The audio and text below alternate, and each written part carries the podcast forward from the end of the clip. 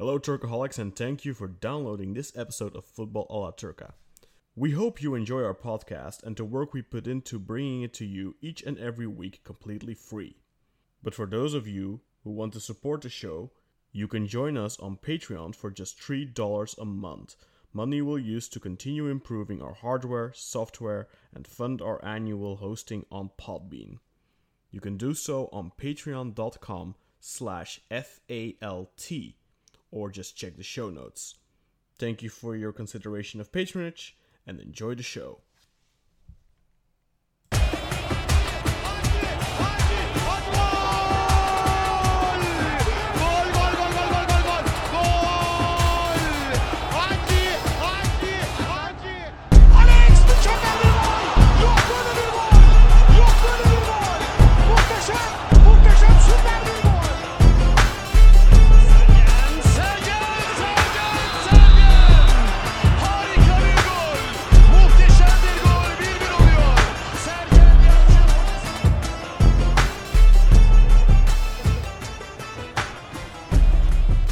Hello, everyone. Welcome back to Football a la Turca. After two intense and uh, fascinating interviews with uh, George D. Metellus and, of course, Samantha Johnson last week, today we are bringing you some more transfer news. And I am once again joined by Burak Sezgin and Uzer Dinger. Guys, thank you for joining.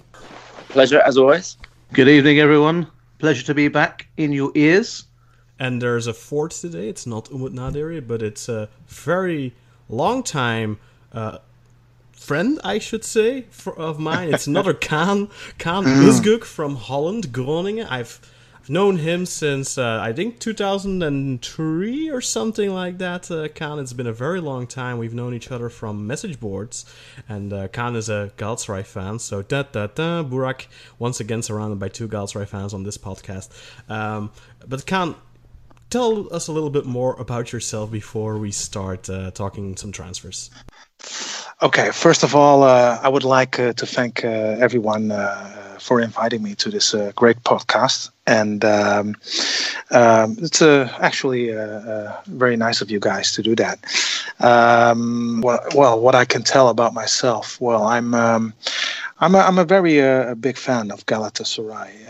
Uh, goes back to the beginning of the 80s, I guess. Um, my father is a is a is a real Istanbulian. He's actually from the neighborhood Beyoğlu, and uh, if you grow up in Beyoğlu, you're uh, yellow red. And uh, he uh, passed that on to me, and I, I will pass that on to my son. And uh, uh, you were saying I'm a Galatasaray fan, and that's true. But I live in Groningen, that's in the north of Holland. So uh, I'm also uh, an avid supporter of FC Groningen. So let's not forget that. And well, th- that's all I can say for now about myself. Is that enough? so, so you must have been very excited a couple of years ago when the the Granqvist uh, rumors uh, linking him to Galatasaray were uh, in full throttle.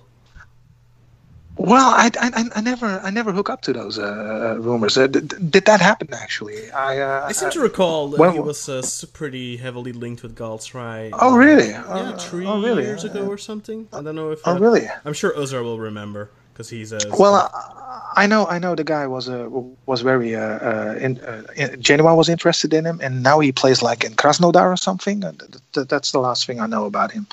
But uh, well, that's interesting indeed. Galatasaray and Granqvist would have been a great combination. Uh, So Okay. anyway, thank you very much for joining us, Kaan. It's been a very long You're time welcome. that we've known each other. I, I learned, I would like to say, I learned a lot from you about Turkish football when I was a kid because when we met, I was 13, 14 years old or something Oh, really? like that. Yes, Oh, really? I was, and uh, uh, you were always one of those uh, the gu- one of those gurus on, on the forums back in the day that uh, I learned a lot from. I learned a lot of uh, Galatasaray history, a lot of Galatasaray propaganda from you, and still Yeah. I, I turned out to be a Besiktas fan, so you could not sway me with all that propaganda. But uh, No. I, I definitely learned a lot from you, um, and uh, I think uh, part of my uh, passion for Turkish football comes from people like you. So I would very much like to thank you for that. well, you're, welcome, but I have to thank you for uh, for giving me credit for that. That's uh, unbelievable. Uh, just doing my uh, just doing my thing back in the day, and uh, always nice to hear that it kind of inspired people like you. Well, what an honor. Thank you very much.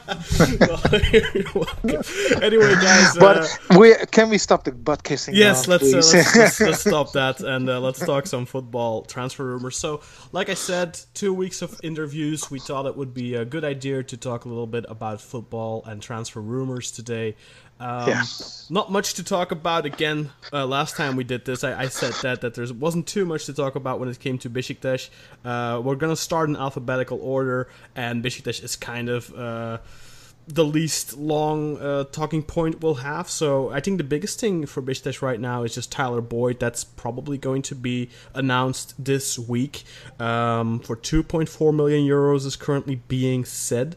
Um, Orta Chizgi has confirmed that, and they're uh, generally the most reliable source when it comes to Besiktas news. Um, so probably tomorrow, I believe, Wednesday, there will probably be an announcement in regards to Tyler Boyd. Um, apart from that, Besiktas have also loaned out Cyle Larin to Zulte Waregem.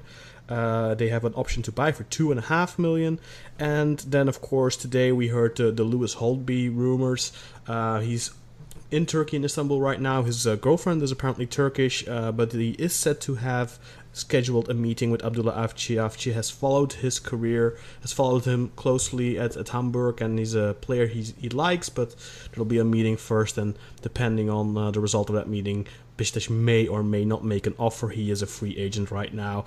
I don't know if you guys have anything to talk about when it comes to Besiktas. Do you want to talk a little bit about Tyler Boyd, or shall we save that for once it's uh, official? Oh well, it's, it's kind of uh, impressive that um, Jeremy Holtz, Holtby's girlfriend, Lewis Holtby's girlfriend, has uh, had such a sway to send him to Turkey for his job. Do you remember uh, Aaron Hunt? He had a he was married to a. I don't know if she was fully Turkish, but uh, I remember he was heavily rumored for Besiktas a couple of years ago too, and uh, he also had that uh, Turkish uh, girlfriend slash wife uh, connection. So it's definitely not that out of the ordinary. I'd like a small focus on Tyler Boyd. He's been playing at uh, Ankaragücü for the last uh, uh, season. Yeah, it's six months. Uh, yeah, six months last half half season. I've I've watched some games of Ankaragücü. Ankara may, had a great second half of the season. We we, we, we could all agree on that. Uh, partly due to the to the to the opening of the new stadium, which is by the way a great stadium for a club like that. Uh, packed with 20,000 uh, uh, spectators every time they play. Great, great atmosphere. He's been having a great, uh, great time at Ankaragücü. I really enjoyed watching that guy, um, and I believe at the hands of someone like uh, Abdullah Avcı, he can uh, go out and become uh, even uh, some. Well, I'd, I'd like to compare him to like someone like Edin Visca. Eh? So uh, I think, and and he has more speed than Edin Visca, and his ball control techniques. I do like him. I hope, I sincerely hope, uh, uh, Besiktas will uh, will sign him, because he'd be a great addition to uh, to the team and to Turkish league football. So uh, I think that's a very good transfer. I, I totally agree. And there was a, there was a period um, at the end of last season where every week he was either scoring or making an assist. Yeah, And like Yeah. on on our show, we were saying how he's kind of the most valuable player week in week out. So Yeah. it's a real coup for Besiktas if they can pick him up for, for such a small fee. yeah, and and imagine him uh, at the hands of Abdul Avcı. Exactly right. Exactly. He, he, he's a good coach. So and, and, yeah, and he switched allegiances to the USA now from uh, New Zealand as well. So Yeah. So so who knows? It might even be a good uh, good thing for diplomatic relations between Turkey and the USA. no fines from Oh. Tr- Trump as long as Tyler Boyd, uh, Yeah, exactly. starts. he actually had a really good uh, Gold Cup in, in the group stages. Uh, the U.S. fans were extremely impressed with him. Uh, was kind of the bright spot for for them, and then suddenly, as soon as the the knockout stage started, he stopped starting, and uh, they there was a lot of outrage that he didn't come on.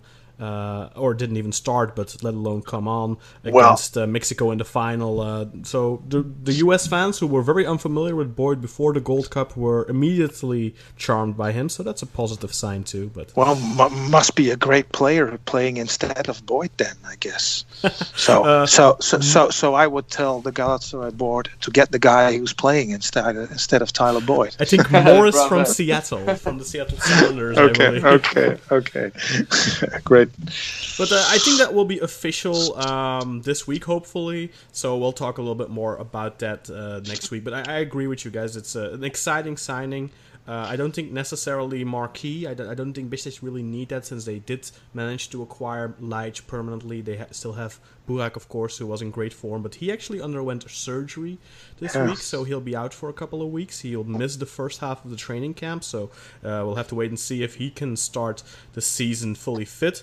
Um, but Besiktas uh, with Boyd, definitely an interesting signing. He'll re- be replacing Quaresma on the right wing, most likely. But uh, we'll talk a little bit more about that as it uh, gets official. But let's t- start talking a little bit about Fenerbahce.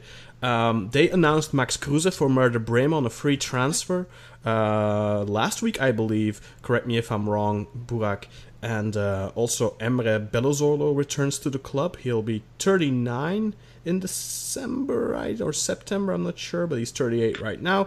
They also signed Altay Bayındır from uh, Ankara for and a half million just yesterday. And then, of course, Vedat Muric, the big signing of this week. Um, for three and a half million from Çaykur Rizespor plus four players. Um, so let's talk about uh, Max Kruse first. I think uh, Burak mentioned that a couple of weeks ago, and I uh, I said like oh, Max Kruse, no way you can get him. I was under the impression he was a little bit younger though. Uh, in my own defense, uh, I thought he was like 28 or something. But uh, great signing for sure. Great player. He's uh, I think something that they needed, but they it wasn't necessarily the fix for their goal scoring issues. And maybe they got that with Vedat Muric now. Burak, I'm going to throw to you first. What what's, what are your thoughts about uh, Fenerbahce's uh, transfer window so far?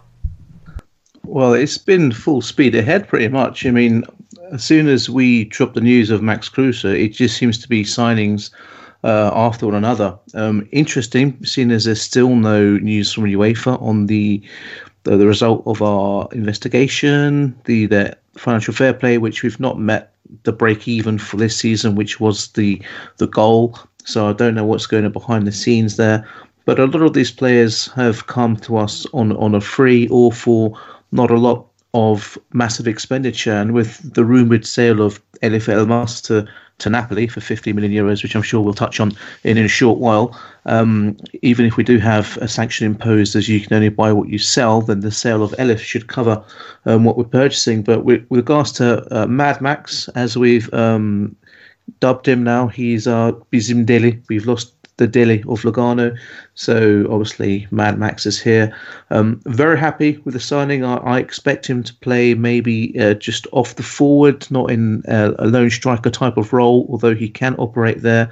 I don't see him playing as an out and out striker um, for us in the upcoming season.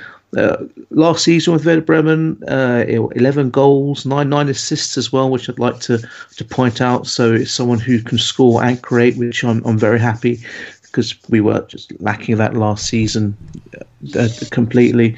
Um, and he comes with international pedigree and, and experience and, and class. So, uh, very happy with the signing. I'd like to honestly think the board have been doing some great work behind the scenes with whatever negotiations they've been using. It's good to see uh, Selahattin Baki, the board member, uh, involved in all of these transfers. Obviously, he's a very successful uh, businessman and he was running the, the on, a board member at Sheffield United of England in the, the Championship two seasons ago. Um, so he came to Fenerbahce last season as a board member. So it's good to see him involved in a, a lot of the transfer dealings. And I think um, has um, had a, a, good influence both in, in transfers and in the work behind the scenes with trying to develop the, the academy and, and youth setup for us. But with regards to it, very happy with uh, the signing of uh, Mad Max uh, number ten. Unless, of course, we sign Mr. Özil, blah blah blah. You know, not going to happen, guys. Just stop dreaming. And so he's our he's our new number ten. I'm not sure if he, he's going to operate in a classic number ten role, um, like the. I think it's more a Del Piero number ten type. Um, I think so. Off, off the striker, uh, maybe he'll have liberty to, to float around a little bit. Mm-hmm. But like I say, I, I, fully expect him to, to chip in with some, some some goals and assists for us this season, which coming season, which will be much much needed after after last season as yeah. well. So um, looking forward to seeing him play in the Audi Cup at the end of July when we, we play Bayern Munich, I believe, on the 30th of July. So um, until up until then, there'll be training. So it'll be good to see him get a run out and see how he plays and what type of system we're going to try and use him in. And Vedat Muric is probably going to be that number nine, that striker. Uh, Kaan, you were saying off air you were uh, quite uh, taken by him. You're you're a fan of Vedat Muric. Am I correct in saying that? Well, it's a bit exaggerated if, to call me to be calling me a fan, but uh, but I was actually um, responding to uh, to the, the sentiment which I uh, saw uh, by a great deal of the of the Galatasaray fans uh, missing out on this uh, transfer. Um, they're missing out on uh, Vedat Muric, but uh, and now they're bashing his qualities. But I think that's not fair. It's it's a very good player, and certainly for that sum of money, you'll you'll be paying three and a half million, and you're getting rid rid of four players you you don't have to pay for anymore, uh, no more salary, and you're getting back someone with uh, uh, with with speed, with technical skills, uh, he's a very good header. Uh, I think he's good in the combination. Uh, he has a lot going for him, and uh, I really do enjoy watching him. So, uh, if that is making me a fan, I am a fan. Okay, but um, and and he he's only like 24 or 25. Um, I think uh, he will uh, certainly. Uh, he has the mm-hmm. potential to to become a, a, a, star at Fenerbahce. Uh, it can go the other the other way as well because it's uh, after all it's uh, Kadıköy. Yes. and so the pressure is very high, but something tells me that this guy can handle the pressure. Uh, I'm, I'm, I'm, I'm, sensing this with him, and uh, he's he's, uh, he's he's he's very uh, agile for his length. Sometimes he reminds me of uh, of Jan Koller. Do you remember him, uh, guys? Jan Koller. Of course. Yeah. Well, Jan Koller oh, was yeah, the yeah, Jan Koller was the kind of guy. He was. Uh, you saw him play. You say you said, "Well, no way, this guy can be that technical with with this height." But mm-hmm. he was, and I got the same feeling with with with uh, with Vedat Muric. So I think it's a very very very good signing, and I, I wish we we had him. So I'm uh, I'm perfectly honest about that. and yeah, seven, 17 goals and, and, and eight assists as well, which yeah. I'd, I'd, like to point out just so so you yeah. a combination of, of Mad Max and and Vedat. Yeah, you know, deadly, I just deadly. hope it, it. Well, you know, he scored more goals than all of our centre forwards combined, and then some mm. last season. So I'm just I'm quite excited to see him link up with Mad Max and whoever else we we choose to bring in. But I cut you off as our um sorry um over to you, my friend. Yeah, well, no, no, I was just going to kind of um kind of point out and expose the, the taste of sour grapes from most Scala fans who are, who are yeah. about yeah um, yeah because he he's he proved himself in the latter half of last season. Everyone was um, waxing lyrical about him, and suddenly he's linked to us, and people are getting excited about him. And then he goes to Fenerbahce, kind of a bit unexpected. I still actually thought he was going to sign for Gala, but when yeah, he signed there, suddenly yeah. people are saying, "Oh, this guy's useless. He's the Diagne, blah blah blah." But I don't think he's going to finish anything like Diagne. He's got all the fundamental mm-hmm. characteristics and qualities to be a success there. Um, absolutely, and absolutely, and, and, and, and as for Mad Max, that's exactly the type of transfer I expected us to make. Yes. Um, so again, I mean, four marks for Fener on those two signings, and and and I wish um, I wish we had the foresight to go for both of them. Yeah. And yeah. Uh, even if Muric uh, ends up uh, having struggling for goals, he's still the type of player that's going to be useful on the pitch with his work rate, uh, with his ability to hold up the ball and uh, allow the team to uh, just you know catch up and and catch a breath. It's just a it's a useful yeah. player, even even if he doesn't end up being. Uh, the nine that Fenerbahce are looking for. It's still the type of player that's going to be useful. He's not going to be making a ridiculous amount of money. Um, yeah, exactly. I think it's a good signing, even if it ends up not being like a complete success. I think he'll always be a valuable squad depth player, even uh, you know, exactly. Like, I, I, think um, so. I always thought Soldado was a joke of a striker, even before he was, even before he came to Turkey, even while he was at Valencia and Tottenham. Oh, and, Valencia, and, he was pretty good, man. And oh, I, I don't know. I just I never really caught, caught my eye that much. But I think Vedat Muric is better than better than him. So you know, it's, it's, not a it's not a huge gamble from Fener's point of view. So I think it's a very good transfer all around. Mm-hmm. Yeah, I totally agree with that. And I, I would like to uh, come back to what uh, uh Burak said uh, about the Fenerbahce board. and uh, he was just uh, telling about this uh, person who was uh, in board and who worked at Sheffield. Uh, I don't know if you can hear me now, but uh, Yes, uh, Selahattin Baki, was it? yeah, Yeah, yeah. yeah. Well, what a difference! It, it explains a lot uh, uh, if you compare that to uh, to the to the board uh, of to the technical board of Galatasaray and the persons who are who are concerned with the transfer at Galatasaray, which will which will we be talking about soon, shortly. But that's a very interesting point because you need that kind of people. You need that kind of people with that experience, with that network and uh, and then you can pull off uh, good things. So uh, Yeah. and, and and in particular with Max Kruse, which by the way I uh, I saw once play live. Uh, I went to a game of Borussia Mönchengladbach, which is another club I support, and uh, I saw him play live. He, he was great. It's a great player, certainly. It's it, he's a great addition, uh, just like Vedat Muric to to Fenerbahce. So good transfers, certainly. Yeah, I think Max Kruse is immediately the type of player that is going to uh, be one of the top technical players in the league. Um, all round, great quality player. He's not going to score 20 goals, probably. You never know, of course. Um, but he's just something, someone that's going to add so much in, in terms of creative creativity up front for Fenerbahce. And um, if Vedat Muric can make that jump, because it's always a question whether a striker who's done well at an Anatolian team can take that step. Um, we, we, you know, we've seen plenty of examples in the past. Safir Biriol, Gökhan Unal, um, those types of players that, that take that step, and it doesn't really amount to anything. But Vedat Muric has steadily been improving. He's he's come from the second division. Giresun went to Gençlerbirliği, improved there. Um, at Rizespor, he's gone through and developed himself further. So it's a guy that's been, been scraping and, and clawing to get up to a higher level, and I think this is going to be a very interesting move for him. For me, he would have been the perfect guy to to take the, the vacant striker spot at, at the Trabzonspor. I think that would have been a very logical next step for him.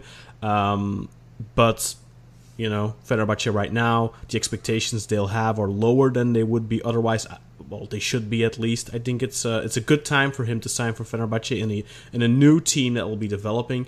And uh, Emre Belözoğlu is an experienced guy being brought back because they do have a young midfield with Eljif Elmas, uh, who news today from Sky Italia say uh, is on his way to Napoli uh, for 15 million. But um, my experience with Gianluca Di Marzio when it comes to anything relating to Turkish football is that he has a 90% track record of being full of shit. So um, I don't know if that's gonna end up being true, but Fenerbahce definitely.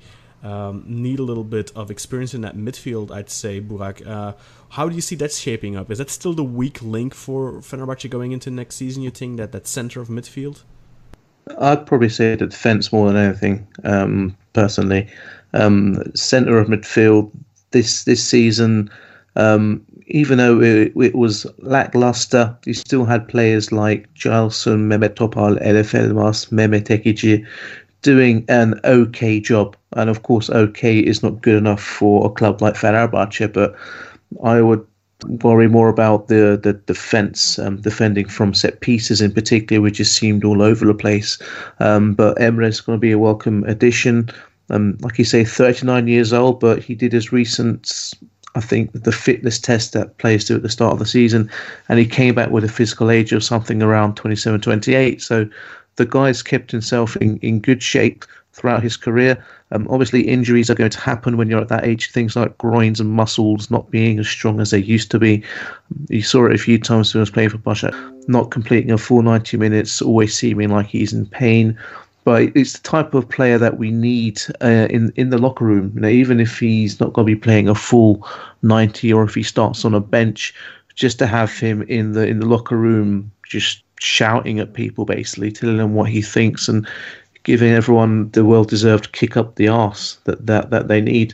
Um, the young players being able to learn from him, the likes of Ferdi if he doesn't go out on loan, and Eljif if he if he doesn't go to to Napoli, and these new players coming into the club as well, like uh, Kruse, like um, Altay, like Muric, and just showing them what it means to play for a, the, a club of the the stature of Fenerbahce. I think it's going to be a, a, welcome addition, and the guy can still still play to I think a high uh, a high level, and going into next season, you know, I've not got any expectations of we're going to win the league, but certainly think we're going to be a lot more competitive than we were last season, which won't be hard, um, to be fair. But I'm expecting a lot more fight and grit about the team, and I think Emre is just a, a great signing to to bring that and to the whole club in general. There seems Well- to be a, a bit of steam gathering, so it's it's making us more positive. But I, I still worry about the, the defense personally rather than the, the central midfield area. Okay, so the defense, uh, the weak link for you, Burak. But there's some rumors, of course. Uh, we still don't know exactly what's going on with Martin Skrtel. Uh, Alexander Kolarov is, is heavily linked to Fenerbahce. He did do his medical at, at Roma, of course. That's that's standard. Uh, I mean, as long as you don't uh, have a transfer, you're going to do the medical uh, at the start of the, the preseason with the club you're still contracted to. So, but he's very likely to come in. I saw some rumors today too. Simon Kjaer might be an option on loan. I don't know exactly. Please, I would I would take him over any other defender. So if it was a choice between, say, Kolarov, Skrtel, or Kjaer, I'd bring Kjaer back over any of those two, simply because I just think he's still he's quality. He just marshals the defense really well. Um, loved by Fenerbahce fans in the few seasons he had with us, and I I hope that he will return. But let's let's let's wait and see. It's a question whether how feasible that is, of course. uh, Of but today yeah. there's another rumor that uh, that that came today. Uh, Deniz Türüç, three and a half million. Alper Potuk and uh, Yasir. Um, his last name eludes me, but uh, two players plus three and a half million is being said right now. Kayseri Spor, uh, Kayseri Spor's Deniz Türüç. He's of course in his last year of contract with uh, Kayseri Spor, so they will be looking to offload him. It's very likely that he will be making a move either to Fenerbahce or Galatasaray this window. And right now, uh, rumors suggest Fenerbahce. Uh, Deniz Türüç guys, good player, has proven himself throughout the past couple of years in Turkey. Has uh, played both in the 10, has played on the right wing position, has done well in every, all of those positions. Good set piece taker, good crosser, um, a little bit of a of a dirtbag, you know, likes to get in, uh, stuck in, likes to get a little annoying, get under other players' skin. That's what you need. Winners mentality. Uh, also from Holland, of course, used to play for Go Ahead Eagles in uh, the Dutch league. Um, those are. Would you like him at Galatasaray, and how jealous are you going to be if uh, Fenerbahce swoop in and get him? I'm a big fan of his, and I think you described him pretty well. He's that kind of he has moments of thuggery, which you which you definitely need um, to ignite a bit of passion in the squad. So if we end up losing him to Fenerbahce as well, I'll be very devastated. Particularly when I think feel the only player that's come from us, uh, come to us from Fener has been Şener. I think that's a huge disappointment and a huge imbalance in my expectations for the summer transfer window. And, and it really does seem to be a little bit of uh, Galatasaray versus Fenerbahce early on the, the preseason here, where uh, predictions were that it was going to be a lot between Beşiktaş and Fenerbahce because obviously they have more work to do than Galatasaray, um, and obviously. Uh, Beşiktaş Fenerbahce will probably go for lots of free agents was being expected. Agents like to offer uh, their clients to uh, the big Turkish clubs. So what you often see is guys getting offered around, and then uh, first the rumors come. Well, you know, Besiktas want player X, and then like two weeks later, it's like, oh, Fenerbahce are in negotiations with player X, and then the fans get up in arms because hey, they're stealing our transfer target. But the reality of the thing is that usually the agents are offering their clients to uh, both or even more clubs. I remember with uh, Asamoah Gyan, he was being offered to almost the entire Yeah. Turkish league uh, Yeah. when he, before he signed with uh, with Kayseri. But um, Well, this is definitely be, shaped up to be a little bit of a, of a fight between Well- Fenerbahce and Galatasaray earlier. well, Fenerbahce desperately need to compensate for the terrible season they've had. So uh, it's only normal that what they're doing right now. Um, just imagine that uh, Galatasaray would be taking all the players like uh, Vedat Muric and Deniz Türüç for the coming season. Uh, that is simply uh, uh, unacceptable uh, for Kadıköy at this moment. They have to uh, uh, uh, they have to avoid they have to uh, they have to avoid that that Galatasaray is is making a big leap and because uh, uh, uh 'cause there's this danger of Galatasaray putting distance between them and the rest. Uh, uh, I'm not I'm not saying like uh, uh, uh, Bayern München, proportions, but uh, it be the, the it, it could be the first step in, in that way. So Fenerbahce and also Besiktas have to do anything in their uh, in their power to prevent that. So and I think and I think this is what Fenerbahce is doing very well right now. Yeah, no, they, they deserve a lot of credit for that. And from their perspective, they're pulling all the right tricks. And we mentioned Deniz Türüç, but also I guess we're going to talk about the young Ankara Gücügoğlu keeper as well, Altay, of course. Yeah. who again another one who Galatasaray camp had been saying this could be the, a, a future goalkeeper for us. You know, Yes. Musso's getting a little bit older. He's expensive after all. Maybe bring him in, let him learn under his wing or whatever. Again, Mhm. another one that we've lost to Fenerbahce. So, Yep. so while I agree with with Carl's points about Fener doing all the right, making all the right moves, from Galatasaray's perspective, it's a huge series of setbacks in being able to construct a team and a squad that's going to be able to to to to create that that that quality gap over the next Yeah. few years because this is a great opportunity for us to do that to build the Yes. squad that can do that but we're missing all the tricks here we're missing all the tricks and and and uh, I think um, a lot of the transfers of Fenerbahce are not about their own plan, but it's actually uh, not entirely, but uh, for a good deal, it's uh, it's also about preventing Galatasaray from get from getting the good players. yeah So uh, and yeah, and we've seen that in the past as well this, uh, with signing of guys like Stoch. um, Stoch, yeah, uh, Ozan Tufan, who obviously turned out to be a flop, Mhm. but there was a lot of thing about that. at the But do you really think that it And- applies this summer, though? I, I completely agree with you that in the past they definitely did a lot of that. But I think right now a guy like Deniz Türüç is just someone they need. They need a, a good right winger, I think. So I They don't do. know- So I don't know if that They really do. applies here. I, you know, when they got Stoch, they didn't need Stoch. They just got Well, him because they didn't want Galatasaray to get him back. then. they but that was in a different time. yeah, But it was different, that- very that- different that- time. Yes. very different time. I could say, I could say that Fenerbahce in the day and back in the day, how long was that? 2011, like I six years ago, that- 2010, Yeah, because yeah, the same so- summer that uh, Quaresma came. So 2010. Yeah, so they were in a totally different position. They were actually the dominant force in the league instead of Galatasaray. So uh, And they had uh, the financial uh, advantage back then.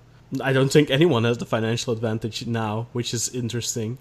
Uh, because we're all seeing because we have to be realistic here. Uh, Galatasaray had a very big spending summer uh, two years ago, but they're holding back now too. Because if we look at their signings so far, they've been pretty um, low on, on spending fees, especially. I mean, okay, Ryan Babel's got a big contract, um, but apart from Ryan Babel's big contract and Luyindama's permanent signing, they've only spent 300,000 euros on uh, Ozon Wafor, who's a you know someone we'll have to wait and see. But apart from that, they've been just making free signings. Fenerbahce is so far very active. Um, they've spent four million now, and they've uh, let four players go. Well, I don't think this is completely finalized yet, right, Burak? Which players are going to end up going uh, to Rize? I know Mansour is go of Ma- Masur or what's his name, and uh, Mahsum. Mahfoud, Mahsum. whatever. Yeah. uh, And then a couple of other young players. And these aren't big contracts; they're offloading. But then with this this rumor of Deniz Türüç, three and a half million, it's a pretty big fee. Um, but Albert I'll just be happy to get rid of Alper Potuk. yeah, and his contract because he And makes he's- quite a lot of money, I believe. I think Yeah. it's like 1.7, 1.8 million a year. Now, I doubt that Kayserispor are going to pay that uh, in full. I would imagine that uh, Mm. Pay him in Fenerbahce- Pastermal or something. just get him off. He, he provide, whoever signed into that new contract needs to be slapped around the face with, you know, a couple of wet fish. Anyway, so just yeah, get Alper Potuk out of the club, please. well, I, I I understand where Burak is coming from. So, uh, but uh, you have to remember that what happened like was five years ago now. Um, this fight between Fenerbahce and Galatasaray. I remember uh, Aziz Yildirim personally uh, uh, uh, clinching uh, Alper Potuk from uh, from the uh, from Galatasaray's fist. that was like five years ago, and now look what happened. So that's uh, It's the same with Mehmet Mehmet Topuz back in the the- day. Same with Yes. Stoch. And Yes. all Palmer- those transfers have ended in the same way. They've all ended Yes. up flops. Uh, so I think I think what we can learn from from the past there is that don't just sign a player because your your rival is about to sign him. I mean, I think in the cases here, which which Fenerbahce with Vedat Muriqi, they needed Vedat Muriqi. Uh, they need someone like Deric Türüç. These are all fine, um, but don't go and sign, for example. Um, uh, let's say Galatasaray are getting, you know, they're they're, they're trying to get uh, Ever Banega, Uh, I don't. I don't think that's a that's a player that Fenerbahce need right now. Given that they got Emre Belözoğlu back, of course, there's a big gap in age there. But I mean, that would be the type of signing if you go if they'd be going after him. That kind of be a surplus right now. I think they can use those funds elsewhere a lot better, and that's a type of signing out of spite almost. I think that our Turkish the Turkish clubs kind of need to go away for step away from that. And I, I was actually very surprised, and I hope I'm not going to jinx it. So knock on wood, but. Um, I was very surprised that none of the rivals went for Tyler Boyd and basically left Besiktas alone in this for as long as they did. I mean, I, I think definitely think that Fenerbahce could have done with him. Obviously, Galatasaray are kind of uh, in a good position when it comes to wingers, but we, are just talking about Deniz Türüç here. I mean, Tyler Boyd, not the Turkish player, of course, but cheaper, um, younger they definitely could have gone for him too. And I know a couple of Fenerbahce fans who told me, I hope we're gonna swoop in and uh, get him away from you guys in the last minute. But uh, thank God that has not happened yet. no, and plus there's still rumors of Garry Rodrigues. Yeah. That, that's that's supposed to be a, a done deal supposedly, but there was just some issues which meant that he couldn't fly out hmm. um, when we wanted him to. So supposedly that's been agreed behind closed doors, which is another you know, good good signing, another good winger uh, to bring in, um, you know, to bolster the squad um, with the departure of does uh, Ayew and Valbuena. Does it show a little bit of a limited uh, shopping window, or how should I put it? Like going after those familiar faces, or do you think that's just you know what they they know the league, it's a safe bet. Uh, we're just gonna go after him instead of a 24 year old from the championship who uh, you know in England or something who who doesn't know what to expect from coming to Turkey. I think it's a little bit of that because c- combined with the way that the last season went, you want to bring in people that are used to the the Turkish league. So hence, you know, Emre Belözoğlu coming back, Vedat coming in, going after someone like Deniz Türüç, looking at someone like Garry Rodrigues, and Altay Bayındır as well. Just to, to a point on him, so I mean, the last if you look at the last sort of two goalkeepers that Fenerbahce have signed, that have ended up being our goalkeepers for a long amount of time, like you know Rüştü and following him, or Volkan. Mm-hmm. Rüştü played a couple of had played a couple of seasons at Antalyaspor.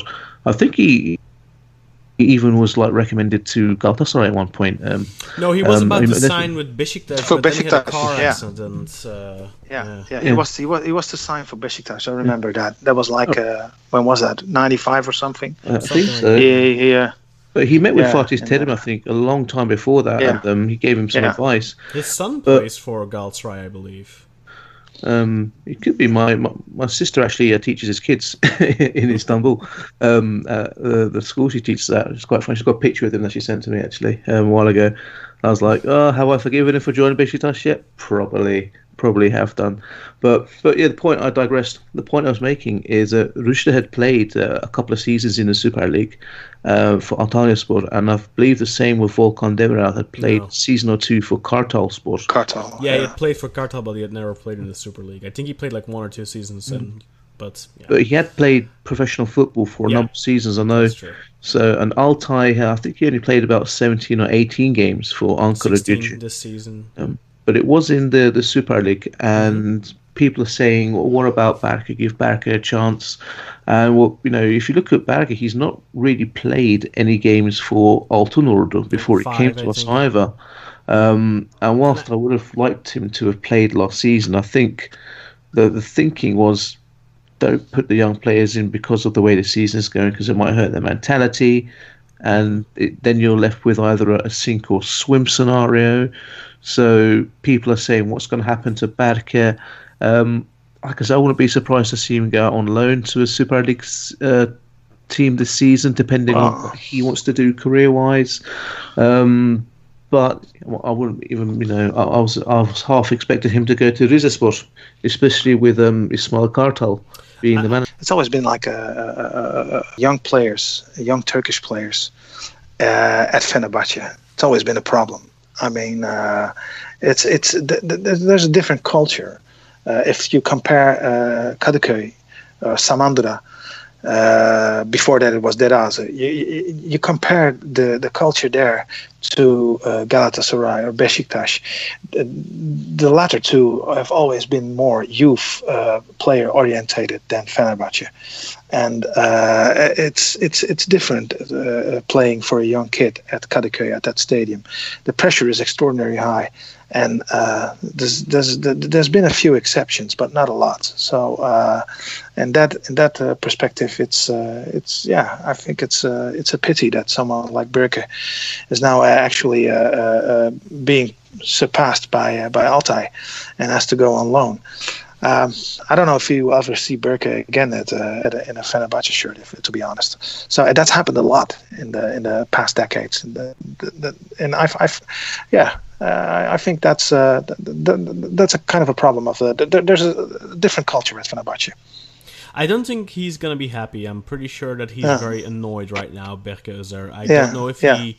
I think that relationship will have soured because of this. I wouldn't be surprised if he really pushes for a move away because there. Ha- but what I've always, you know, I do have to say, I've always had question marks when it comes to Berke because we've been hearing since he was 16, 17 years old how big of a talent he was.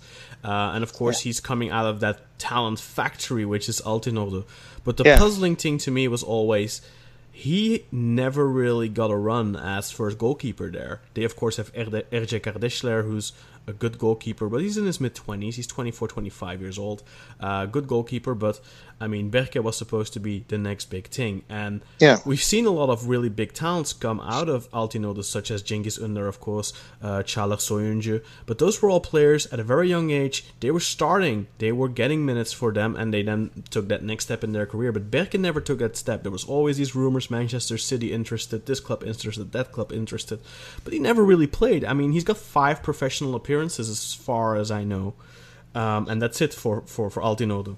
So and then and then is it it is a big risk to go to a club as uh, like Fenerbahce. Mm-hmm, for sure. So, I think he yes. should have taken a step in between, or yes. he should have gone abroad to a smaller club in a bigger league, um, yes. like what ultimately Çağlar did, huh? going to Germany to a smaller club and then making that next step into the Premier League, which uh, thus far hasn't really panned out. Um, which Merih Demiral did, going to uh, a small club in Italy and now of course making that really big move to Juventus. But with with, with Berke, I don't know. I've always had those question marks. So much hype, but we've never really seen anything. Uh, so maybe Fenerbahce have seen enough in training. Maybe Fenerbahce have just you know the coaching staff have just said, look, this isn't going to be the next Rüştü. This isn't the next Volkan. We need to go for Altay. He's got a better chance. So that's the question I'm I'm set with. Of course, we had those puzzling quotes that uh, Burak brought up, I think two three weeks ago, where Ersun said something like, "Look at uh, Rüştü. Look at uh, look at when Rüştü took over from Engin. Look when uh, Volkan took over from Rüştü. These guys were in their mid 20s. Uh, they had experience, this and that. They were 24, 25 years old. And I remember Burak, you were kind of annoyed by that, I think, by those quotes, um, because of course, you know, I get the I get his logic of putting a 19 year old putting all that responsibility on his shoulders, but I don't really think there's that much of a difference putting all those responsibilities on Altay's shoulder, shoulders either. Uh, so I don't know what you're expecting, Burak. Do you think Altai is going to be the starter this season? Do you think it's still going to be Volkan? Is it going to be uh, Harun? What's going to happen here with the keeper situation? Because I think you still have. Uh, what's his face under contract too? Um, oh, Carlos Kameni. Yeah, is he still oh, under contract too? He is, I think, for another season. Uh, um, now so you have like twenty goalkeepers. Uh, yeah, we got enough for like uh, uh, eleven aside versus each other. um, yeah, I've, I, don't know. That's just ridiculous that we got that many goalkeepers. But obviously, some of this is the legacy left over. So you're going to have to maybe just put up with it for another season, you know, cleaning out any more deadwood um, left over from the past regime. So I, I expect Altay to start. I yeah. expect him to start the season. I, I, think he might start against Bayern Munich in the Audi Cup, with maybe Harun playing the, the, the other game afterwards the next day. But I, I fully expect him to be the number one. Okay. Going uh, forward. Have you and seen much of Altay this season? Mistakes as well. Um, I've seen him play in a, a few games for Ankaragücü, and like I say, I can't say I've been watching him very, very closely. But you know, I, I think he's I think he's better than Harun. Um, He, he had a great game against ba- ba-. I remember. Yeah, the the the the play uh, the game he had uh, when they played Başakşehir, he he, he he was fantastic. I watched him. He was uh, he was fantastic.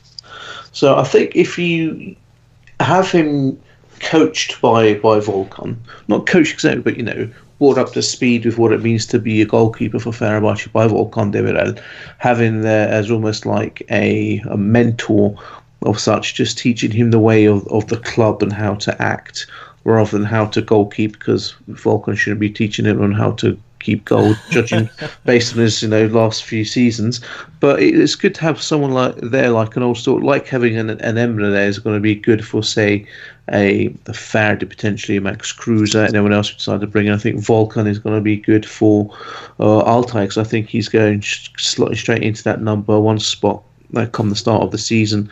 That's what I want to see anyway. And I'm just curious on your guys' takes on Altay because there's he is being pumped up now in the media. Fenerbahce fans are who've probably never seen him play except for that one game against Fenerbahce are of course making him into the next big thing now. I'm just curious as to your opinions. I know uh, he's been linked to all of our clubs. He's been linked to Beşiktaş, Galatasaray, Fenerbahce. Uh, like a month or so ago, he was supposedly a deal was done with Beşiktaş, and I have to say, I did not want him because I've seen him play uh, five, six times, and two of those times I thought he was terrible, uh, especially because his footwork, his, sorry, his footwork seems very uh, which a modern goalkeeper definitely needs. I've, I, you know, my good friend Nadim Raja, who's of course an Ankaragücü fan. You guys might know him from Twitter too. Uh, Ankara Gücü İskoçya is his uh, handle, I believe, and I'm, I'm sure you guys have seen him tweet. Uh, and he's been pumping him up for the last six months or so, and telling me, "Oh, this guy is better now than Gökhan Akkan was at that age." Because I'm a big Gökhan Akkan fan. You know, he's a goalkeeper. I, I think he's really good. Um, so that's kind of been my revelation of the season in terms of goalkeepers. And Nadim's been saying, look, this guy, we had Gökhan when he was 20, 21, and this guy is better now than Gökhan was at 21. Gökhan is a better goalkeeper now, but Altay is better now than Gökhan was at 21. So I've been paying attention to him early on, and there's just so, so you know, those types of blunders, really, like uh, a, a Cenk Gönen used to do when he was at Besiktas, and that's why when we were being linked with him, I was kind of like, eh, no, I'd rather just stick with Karius. Um, so I don't know what your guys' impressions are because I'm seeing so much. Oh, this guy's this guy was amazing. This guy this, this guy that, but I've seen some less amazing things from him. So I'm just curious for those of you who've, who've watched him play a couple of games, what your general impressions were. Kaan, of course, just said that uh, he really impressed him against Başakşehir. Uh, Uzra, I don't know how much you saw of, of, of Altay, how much you paid attention, of course, because you have to pay attention to goalkeepers to really, uh, especially Yeah, footwork uh, and stuff like uh, that. Uh, absolutely, absolutely. I mean, uh, I- in terms of footwork, I mean, I, I guess you, you're talking more about uh, the goalkeeper being the, the starting the attacks and that kind of thing and, and, and passing, or do you mean in terms of his positioning? 'Cause Compo- I- I- I composure, composure when he gets the ball played back Right, to okay. him. Um, how how calm can he stay when a striker is putting him under pressure when he's got the ball at his feet? Um, his ability to kick the ball up the field and not kick it out every single time, like Tolga Zengin Yeah. is a is a is a professional at doing. He's, he's Yeah, the best yeah. ever uh, kicker into the stands. Absolutely. the thing is, I I think I think a lot of this stuff can be refined uh, with a good goalkeeping coach and, and just a bit of time and patience. Um, these are things that relate to composure and decision making, and to an extent, kind of the physical act of like kicking the ball to the right place. That all of this stuff can be can be uh, refined over time. I think some of these fundamentals are in place that that should position him quite well. For example, he's almost two meters tall. I think he's about six foot six.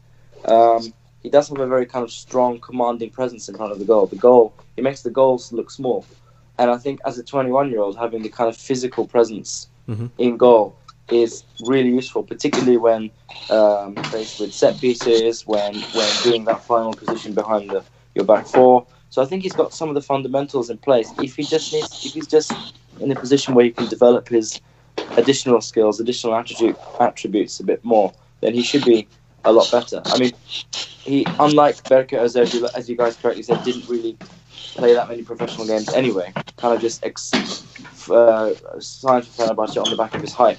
Altay has actually had um, some I don't know 30 games, maybe just under 30 games playing professionally for Ankaragücü. he Uh, also 16 this season. I don't know Okay. exactly how much he played last. I think he played a little bit in the second division too. Right. So, uh, Right. Okay. Yeah, that makes sense. So let's say around 30, six- 16 in the Super League then. But he also played for Turkish under twenty team in in uh, the Toulon, Toulon tournament last summer, I think, as well. So he's got he's kind of on the right trajectory to be to become a successful player, whereas Berke kind of lacked some of those fundamentals. So I think yeah, he, he's sure he, he's not the he's not the finished product at all, but the um, deficiencies that you identified can be worked on quite quite easily. I think. Okay.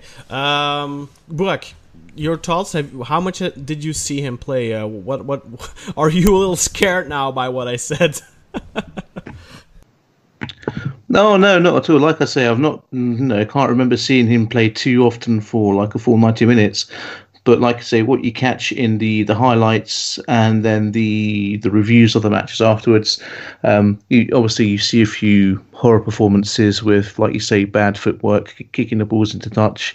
But I am excited. Um, I don't think he's going to be a Rüştü or a Volkan straight away. And I think the fans, like, we have to be patient and know that. Uh, we have to expect that there will be some mistakes. Um, obviously, the the nature of them is going to be important. Whether it's a mistake that costs us a game or costs us uh, costs us three points, costs us two points. Um, you know, I mean, if it costs, you know, if we're winning and he lets in one and it's a draw, or if we lose, if it's a draw and then he lets one in and bad mistake and we lose. don't forget that um, don't forget that Volkan Demirel has lost you ten seasons. So and i indeed, so we we used to, you know, go, goalkeepers going off the the beaten path a little bit, but I think the, the fans we just have to realise that you know we've got an exciting uh, young goalkeeper here, and, and with the right, you know, I agree. I agree. time, he can uh, be, uh, you know, potentially our goalkeeper for the next ten seasons. I agree. And and, and about Volkan, because uh, I, as a Galatasaray fan, most most of the Galatasaray fans uh, despise of, of Volkan. But I, I, I never despise him. I think he's quite humorous. I think uh, you have to give him that he's a he's he's a funny guy at times. So you make I, I think when he was laugh. at his peak, He he, was uh, a very intimidating goalkeeper, to be frank. Well, well, technically he Yeah, was in a ve- 2008. technically well, well, technically he was a very very good goalkeeper. I, I I rated him very high for for a very long period. Just remember the derby games against Galatasaray. He was like uh, friggin' Dasayev. Uh, I don't know if any of you remember uh, Rinat Dasayev. He was a great great Russian goalkeeper at the time. Uh, but but. I remember the, sorry. the I remember the goal he let in against Van Basten in the Yeah, 18 yeah, yeah. Euros, yeah. Yeah, okay, okay. But apart from that, uh, Volkan was technically a very, very good goalkeeper, but he la- he had mental issues. I think we can all agree on that. So, uh, uh, but uh, well, yeah, Well, he is Turkish, so. he's Turkish. yeah, very Turkish. Uh, well, let's let's quickly talk about one of those rumors, guys. How, as Galatasaray fans, how would you two feel about Garry Rodrigues heading to Fenerbahce on uh, on loan or permanently? No problem. No problem for me. no problem. No, I, I wouldn't take it personally. It's, it's business. So fair enough. Okay. Uh, so I don't know if there's anything else you want to talk about in terms of Fenerbahce, Burak. Uh, no, apart from the these ridiculous rumours of Mesut Ozil, I think he's just been on he's just been on Sky Sports that he apparently they're trying to work out a way to loan him and with Arsenal to pay some of his salary, or f- and for Fenerbahce fans to raise money for some of his salary, and it's just one of those nice little you know daydreams to have in the background whilst the real the real stuff is going on, like the signing of it's, it's Kruse. the Brits uh, who are, of course, in a transfer frenzy right now. Any transfer news? I mean, uh, if you think Turks are bad, just look at at, at the Premier League fans, how crazy Oh, they go God. in these in these transfer windows. Uh, I think I think they're probably uh, at odds with one another in terms of who's the most crazy.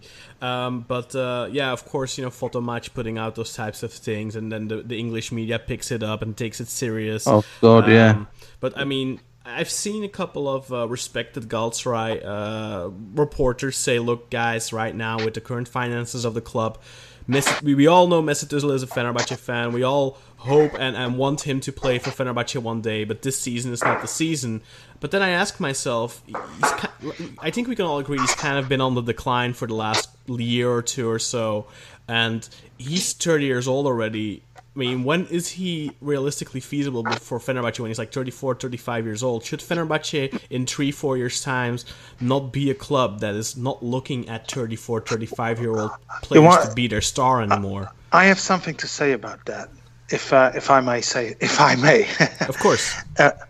I think Mesut Özil, in his current form, he is absolutely no Premiership material. Mentally wise, not and uh, uh, and, and physically uh, as well. He is not Premiership material. I, I don't know if uh, Burak, for instance, agrees on uh, what I'm saying now. Uh, I'm sure he's seeing more of the of the Premiership than I have the last season, but uh, this is what I see, and I and I seriously doubt if uh, if Özil, uh, you were saying, is he feasible? When would he be feasible for uh, for Fenerbahce? Well, let's say in two years.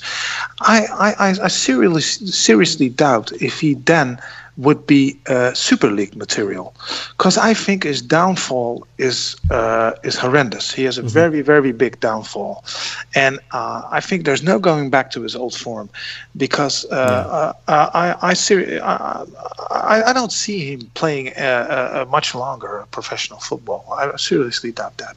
People say class is permanent, but I really have the feeling with Mesut Yeah. that he's mentally checked out, and he has been ever since they won the World Cup with Germany. Absolutely, absolutely.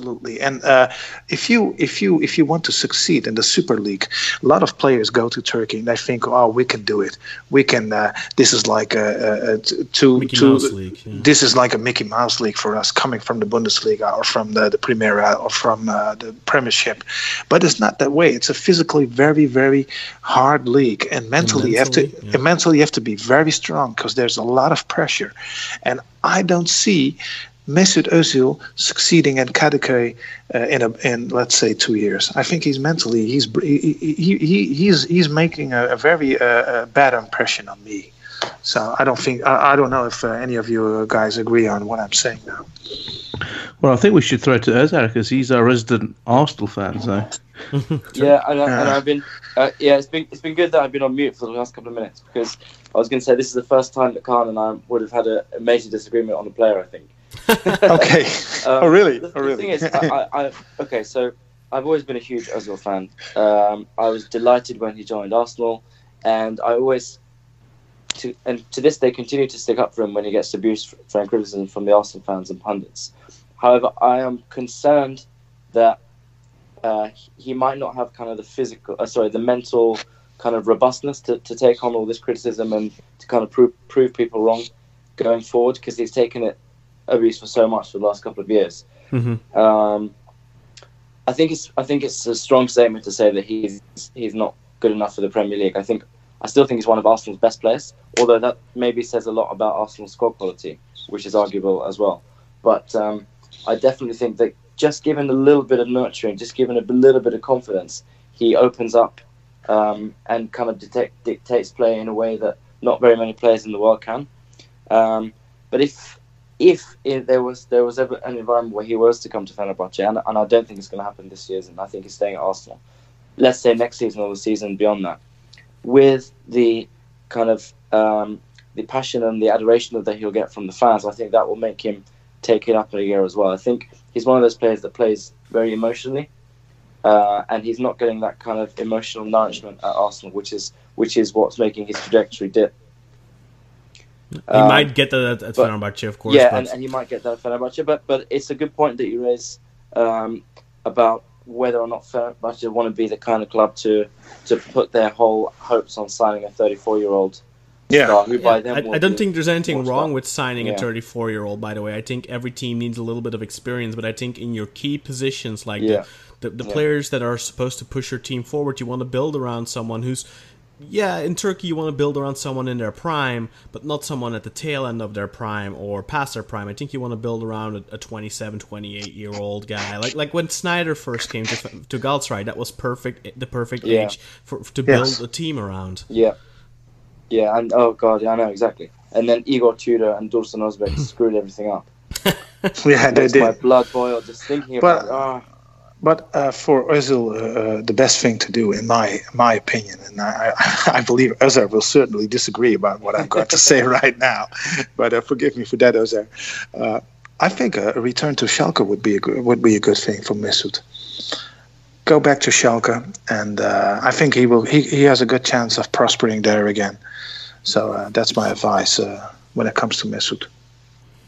Okay, let's move over to Galatasaray unless anyone has anything to add on uh, this these Mesut Özil uh, rumors. I don't think there's anything else that we really have to talk about. We spoke about Deniz Türüç, uh, Alexander Kolarov. I think that's going to happen, but we'll ha- we'll talk about it when it happens. I think that would be a great signing just uh, between the four of us. Uh, but let's move over- to Galatasaray because there's One more thing. to talk Sorry about there to- too. Yeah, Sorry, go ahead. one, one, one more thing. We do not want Shkodran Mustafi. He can fuck right off. oh god, he's a horrendous player. Absolutely agree on that. Yeah. Oh, Okay. please get him, please. Yeah, yeah. Personal Let's, uh, recommend, recommendation for him to join Oh man. Fenerbahce. So uh, so far, Fenerbahce are on 5.75 million spent, if I'm not mistaken. 5.75. It seems like a lot, but uh, whatever.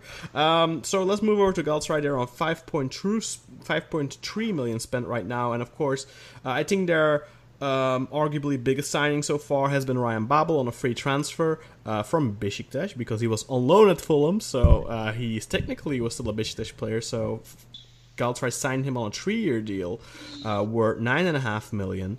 Um, steep deal, good player still. Uh, I think in the last two and a half, three years of his career, he's really had a career resurgence. He's gotten back into the Dutch national team for the first time since 2011 or something absurd like that. He's a starter now for Holland. Um, had a really good first six months at Besiktas. Uh, good first full season at Besiktas. Last six months at Besiktas weren't that good, but you know circumstances. Uh, did really well at Fulham. Uh, did really well at, at Deportivo La Coruña as well for six months. Um, I think it's a good signing, free transfer, but you're paying him quite a lot of money. But you know what? I mean, if you have that wage budget to be allocated there, then by all means. Uh, apart from that, Galatasaray really haven't spent a lot, haven't been spending a lot on wages, haven't been spending a lot on transfer fees. Luyindama's uh, transfer was made uh, official, five million paid upon uh, the three million that was already paid on, on loan fee, so eight million total fee, uh, so five million now, so that'll count towards this transfer window in terms of financial fair play. Um, and apart from that, you only si- signed Valentin uh, Ozornwafor, a Nigerian 20-year-old, uh, for 300,000 euros, and the rest of it are all free transfers. Adem Büyük uh, from Malatyaspor, 31-year-old attacker, striker. Uh, Şener from Fenerbahce, 29-year-old right back on a free as well. Jimmy Durmaz, 30-year-old uh, Swedish international, of course. I think he came from Toulouse, if I'm not mistaken. Yes. Um, so I don't know which you guys want to delve into first in terms of the official transfers. Um, Emre Mor, of course. That's Ye- not 100% official yet, but that's looking like a done deal. as Very, long as- very likely. Very likely. Yeah, very likely. Yeah, I, I think. It, well, it, it- aside from MMO right now, if I agree with everything you said about uh, Ryan Babel and his kind of mini renaissance he's experiencing right now, um, but I, I don't think you can necessarily justify uh, his extortionate contract for the next three years based on his his recent resurgence. I think it's way, way, way too much money.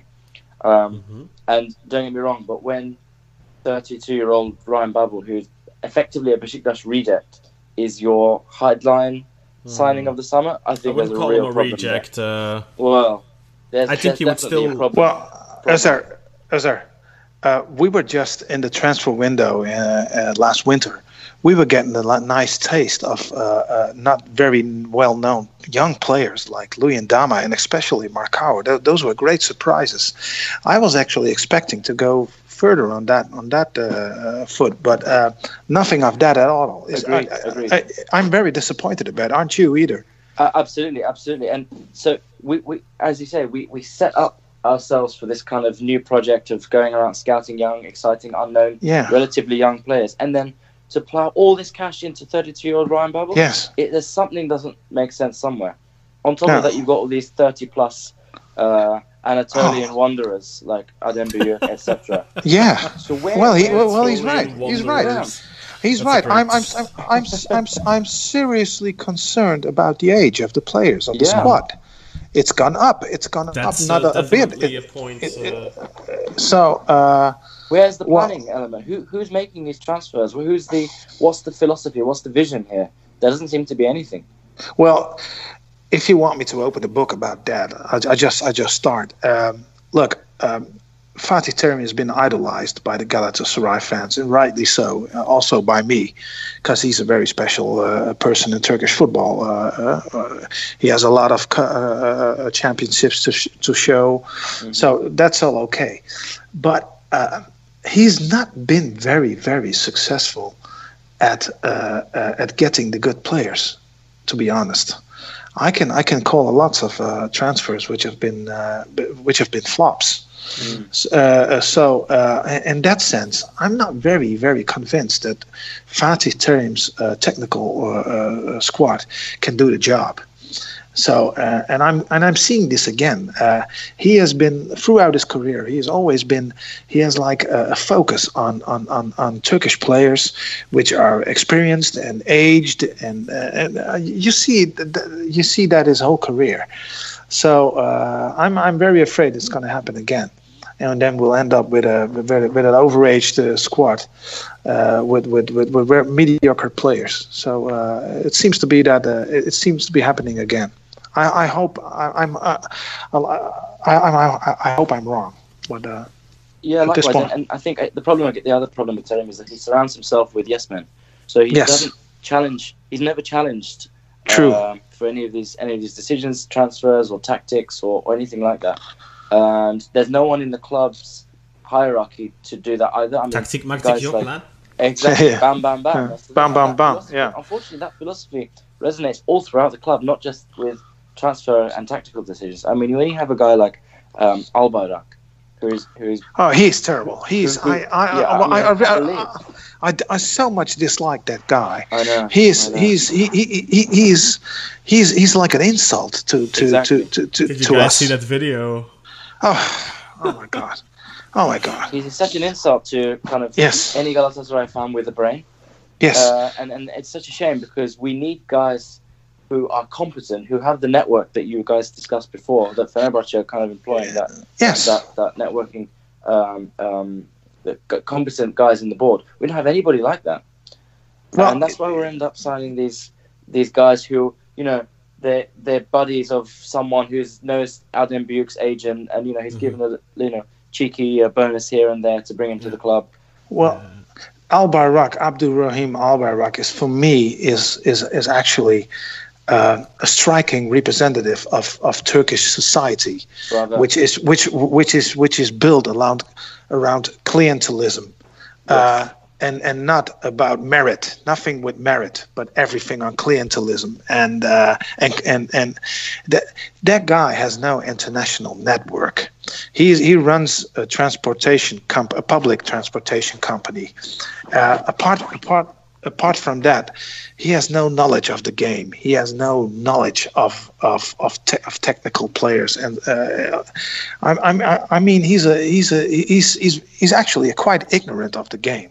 Yeah. So uh, uh, and. Uh, Galatasaray fans are, are, are now in heaven because they've clinched uh, two titles in a row, and they think that it will go on, but uh, they have to wake up. It will not go on because they're not making the right decisions. They're not contracting the right players, and they're not investing in the future, and they're certainly not investing in the in the coming season. I hope exactly. I hope I hope I'm proven wrong, but uh, Well, what I I've just- seen, I, so, I think yeah. There, I, I agree with you completely, and and it's it's interesting that having won two back-to-back titles, appearing in the Champions League again. You know, Yes. on paper everything should be positive, and we should be saying positive things. But there aren't enough people like us who are saying Yes. saying it like it is in the Galatasaray community, in within the Jamia.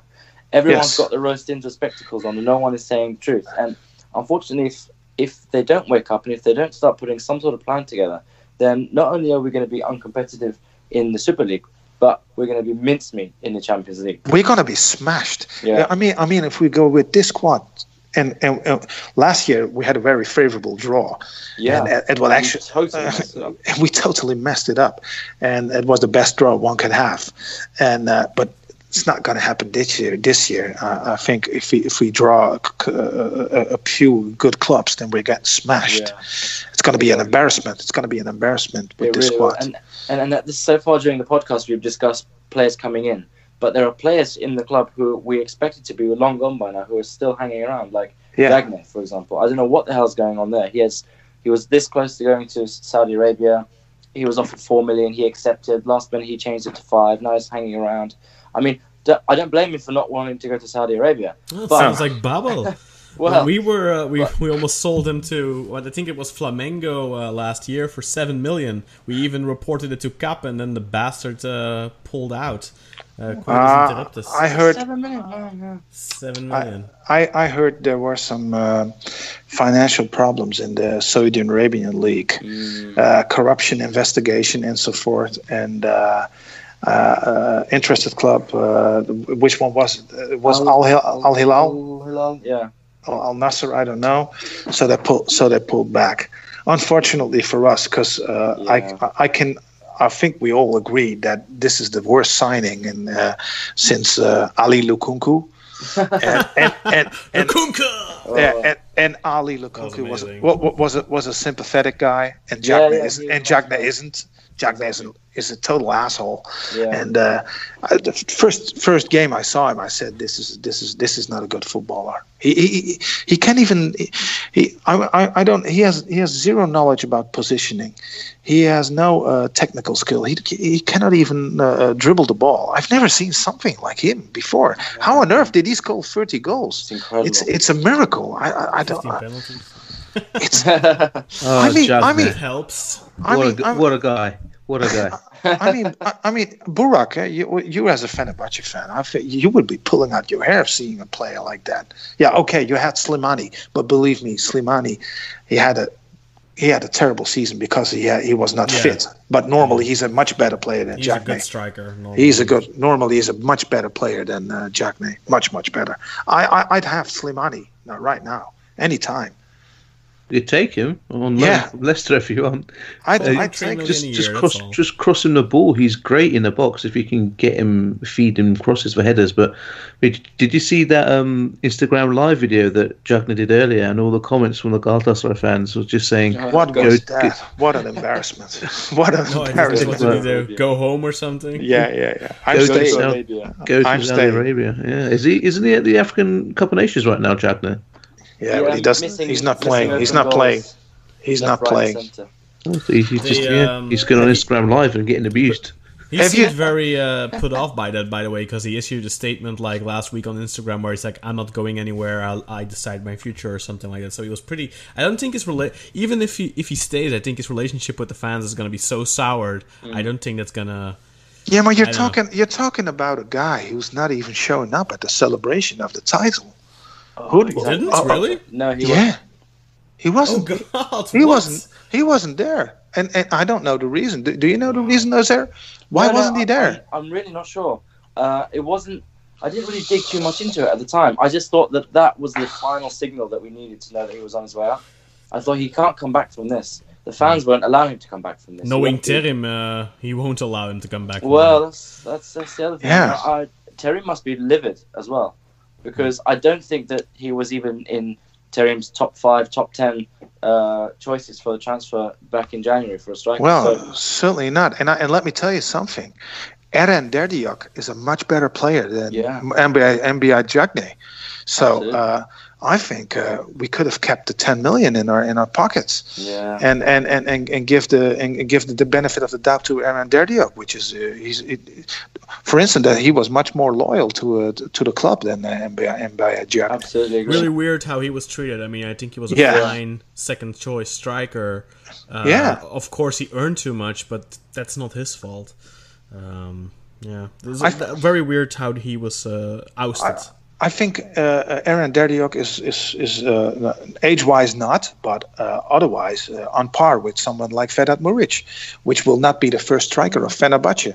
Fenerbahce will get another uh, good striker, uh, uh, uh, a high-level striker. Uh, uh, as well, but uh, I think Eren Derdiyok uh, he would be a, a great addition to uh, to a really good striker for Galatasaray. So uh, I still wonder what ha- what happened there. Mm, yeah. And uh, let's uh, see, uh, Jimmy Durmaz, guys. Any opinions on that? I mean, I guess you already kind of said it. It's all kind of Anadolu wanderers. Um, we almost Yeah. had another one, uh, Yusuf Erdogan, but that apparently blew up. Uh, Yeah, I- he Kasım posed in a Pasha. Gal- Yeah, he, Kasım blew- Pasha. he posed in a Galatasaray shirt, and apparently Fatih Terim wasn't too keen on that, and just said nope. Closed the door on him, apparently. Kasim Uh, Pasha, I've heard he's now uh, he's joined he's joined Kasim Pasha. That's the last thing I've read. All right. Must Well- be very sour for that kid, though. I've Yeah. always, I've Yeah. always liked him. He was I very him close to a move to Besiktas uh, two years ago, but Trabzonspor uh, last minute said no, we want like two million for the guy, and then Besiktas said no, we're not doing that. We're not going to pay that type of money. I think that was like the season that we basically let them have Olcay for free. So uh, I think Besiktas were kind of expecting, well, you know what, you scratch my back, I'll. Sc- you scratch. Uh, we scratch your back, you scratch ours, um, and that just you know Trabzon then came in with some high demands and then just let him go basically Wow. on a free to Bursaspor uh, six months later or something. So Tragedy, tragedy though. What what happened to yeah. to Burs to Bursaspor, isn't it? Oh, it's yeah, it's, it's a tra- tragedy. What a tragedy! Yes, karma. Uh, Yeah. but I remember reading a, a part, uh, a piece, uh, an article from from Er- Yusuf, and he was like, "Well, you know, one day I was called and said you're going to Besiktas. I was packing my bags, I was ready to go, and suddenly last minute they said, no, you're not going." And I don't, I never knew what happened. I never got a call, never got an explanation. So it, it just it made made him very. Mm, endeared him to me in the in the sense that like I, can understand like a player like that who never seems to cause any trouble within a club. Uh, of course, he almost walked off the pitch uh, at Bursa, but that wasn't his fault at all. I mean, he was being completely antagonized by their fans. Um, I don't know. I just feel sorry for the guy. I think he was really happy that he got this move to Galatasaray, probably, and then it, it ends up blowing up in the water, and now he's going to end up at, at Kasim Pasha, another club with no fans. Uh, although I think it's a fun environment to play in for a player like Yusuf, but we'll have to wait and see because, of course, they have Mahmoud Trezeguet, their big star player. He's probably going to be leaving. There's supposedly interest from the Premier League there. Uh, Galatasaray were also linked with him, but he's Yeah. has an eight million price tag. I don't know. I think uh, I I think we've we've loaded enough uh, money off to uh, to Kasim Pasha this year. Yeah, exactly. Yeah, yeah. yeah, you've uh, given them quite a bit of money over the last couple of years because Eren Yes. also cost like four million. I Oh think. yeah. Yeah. Well, it's uh, it's a scandal. Um, are we going to talk about Emre Mor? Yes, let's talk about Emre Mor. Um, Oh, here we go. so I know Umut isn't a big fan of this transfer because obviously Emre has some uh, detracting factors. But I believe he's on 800k a year at Celta de Vigo. I think if Galatasaray can bring him in for that, or let's say 1 million a year, I think that's a gamble worth taking if he costs, let's say, two and a half million or something like that. I don't think he's a player you want to pay a lot of money for at this point. He's he's he's tried and flopped at Bo- Borussia Dortmund, which is a great environment for young players. He's tried and flopped at Celta de Vigo, which is a great environment for young players. So I think we can safely say, look, this kid has some mental issues, but he has a lot of potential too. You never know. Maybe Fatih Terim can get the best out of him. He is a very uh, disciplinary disciplinary coach. He, he he commands respect. Of course, uh, Terim had him at the Euro 2016. They know each other. They have a relationship. They have a rapport with one another. Maybe he can get him back on track, his career back on track. And I think it's it's a gamble worth taking. But it's probably it's nine, eight or nine times out of ten. This is not going to end in a success. But if it does, it could be an, a, a massive success. Well, how much of the potential is left? You have to wonder about because uh, I'm not very positive. I would uh, I would love to see him uh, uh, to see him back at the highest level and uh, at Galatasaray. There's this adagium at uh, in Turkish football that I'm gonna say this in Turkish. Birisi adam ederse Fatih Terim adam eder. Well, Yeah. there there's this uh, uh, uh, opinion about uh, Terim, but uh, believe me, Terim is no uh, is no magician. So it's going to be a hard try. It's going to be very hard. But uh, then again, uh, it's a it's a it's a small gamble if you uh, if you look at the figures. So why not? So uh, yeah, I think it's a, it's a small gamble, agree, and it's it's it's worth it for that ten percent chance that Colin referred to. As yes. for whether Terim is the guy to bring him out of his shell, again, it's possible. Although I, I don't believe Emre Mor speaks Turkish, so um, I think Yeah, there could no. be some communication issues there. So I think his Turkish is basically like 13 year old Kaan.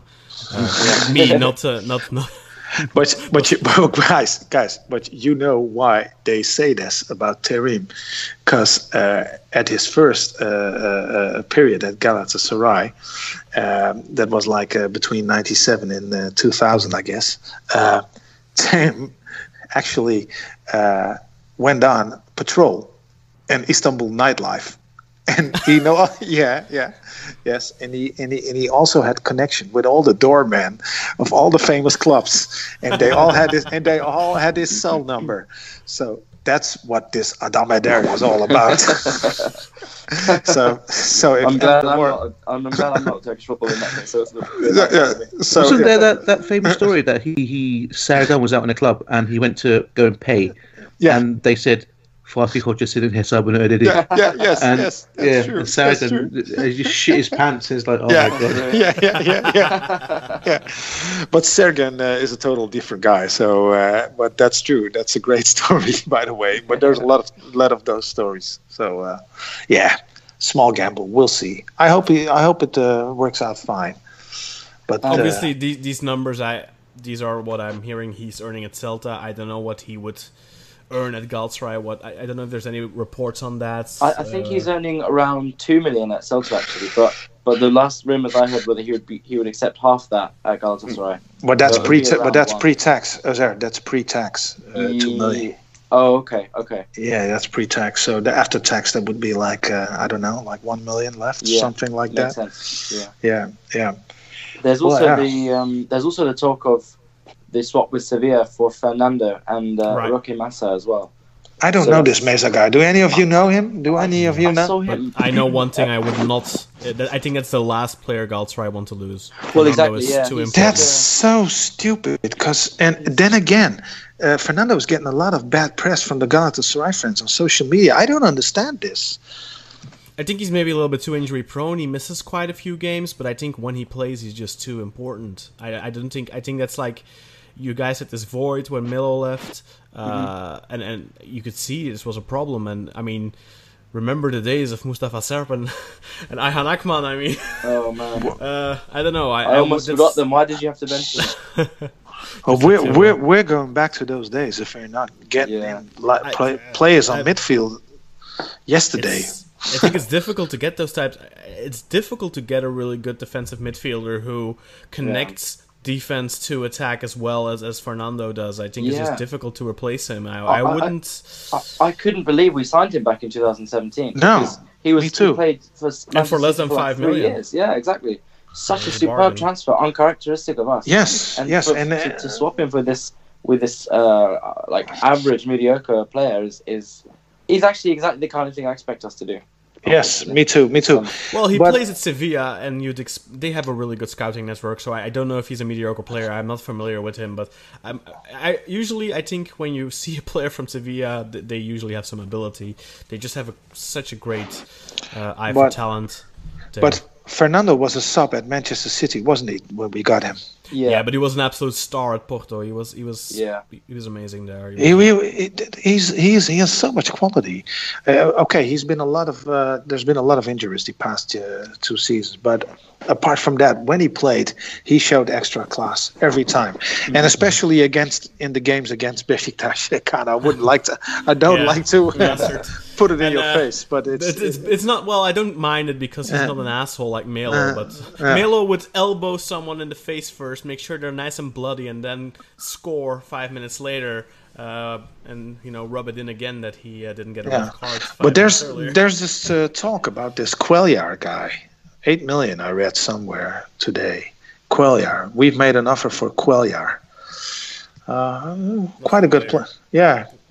Quite a good player. Where does he play? Well, help me out here, But, Rizar. but the thing Yeah, is, I I'm- don't know if I'm- Galatasaray are going to be spending that type of money. I don't think if um, if Diagne isn't sold, I don't think Galatasaray are going to be spending that much. But then, then you're right. But how on earth can Fenerbahce spend? Because they've been uh, they've been uh, uh, uh, uh, uh, they they also have restrictions from the UEFA, haven't they? Yeah, they do. Uh, but in terms of transfer fees, they haven't really spent that much. You know, they've signed a lot of free agents.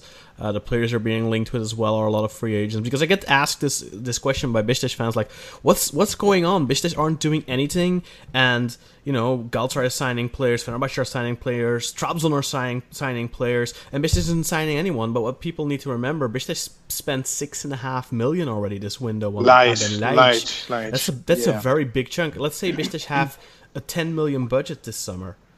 Yeah. You know, I mean that's that's more than 65 percent. 65 percent of your budget gone right there just on that one move. So Besiktas need I'm to a- be really careful on what they do. I'm afraid. I'm afraid if we can't sell uh, Diagne, then we're uh, then we're not gonna uh, sign another striker or or, or, or, or a midfielder with a fee.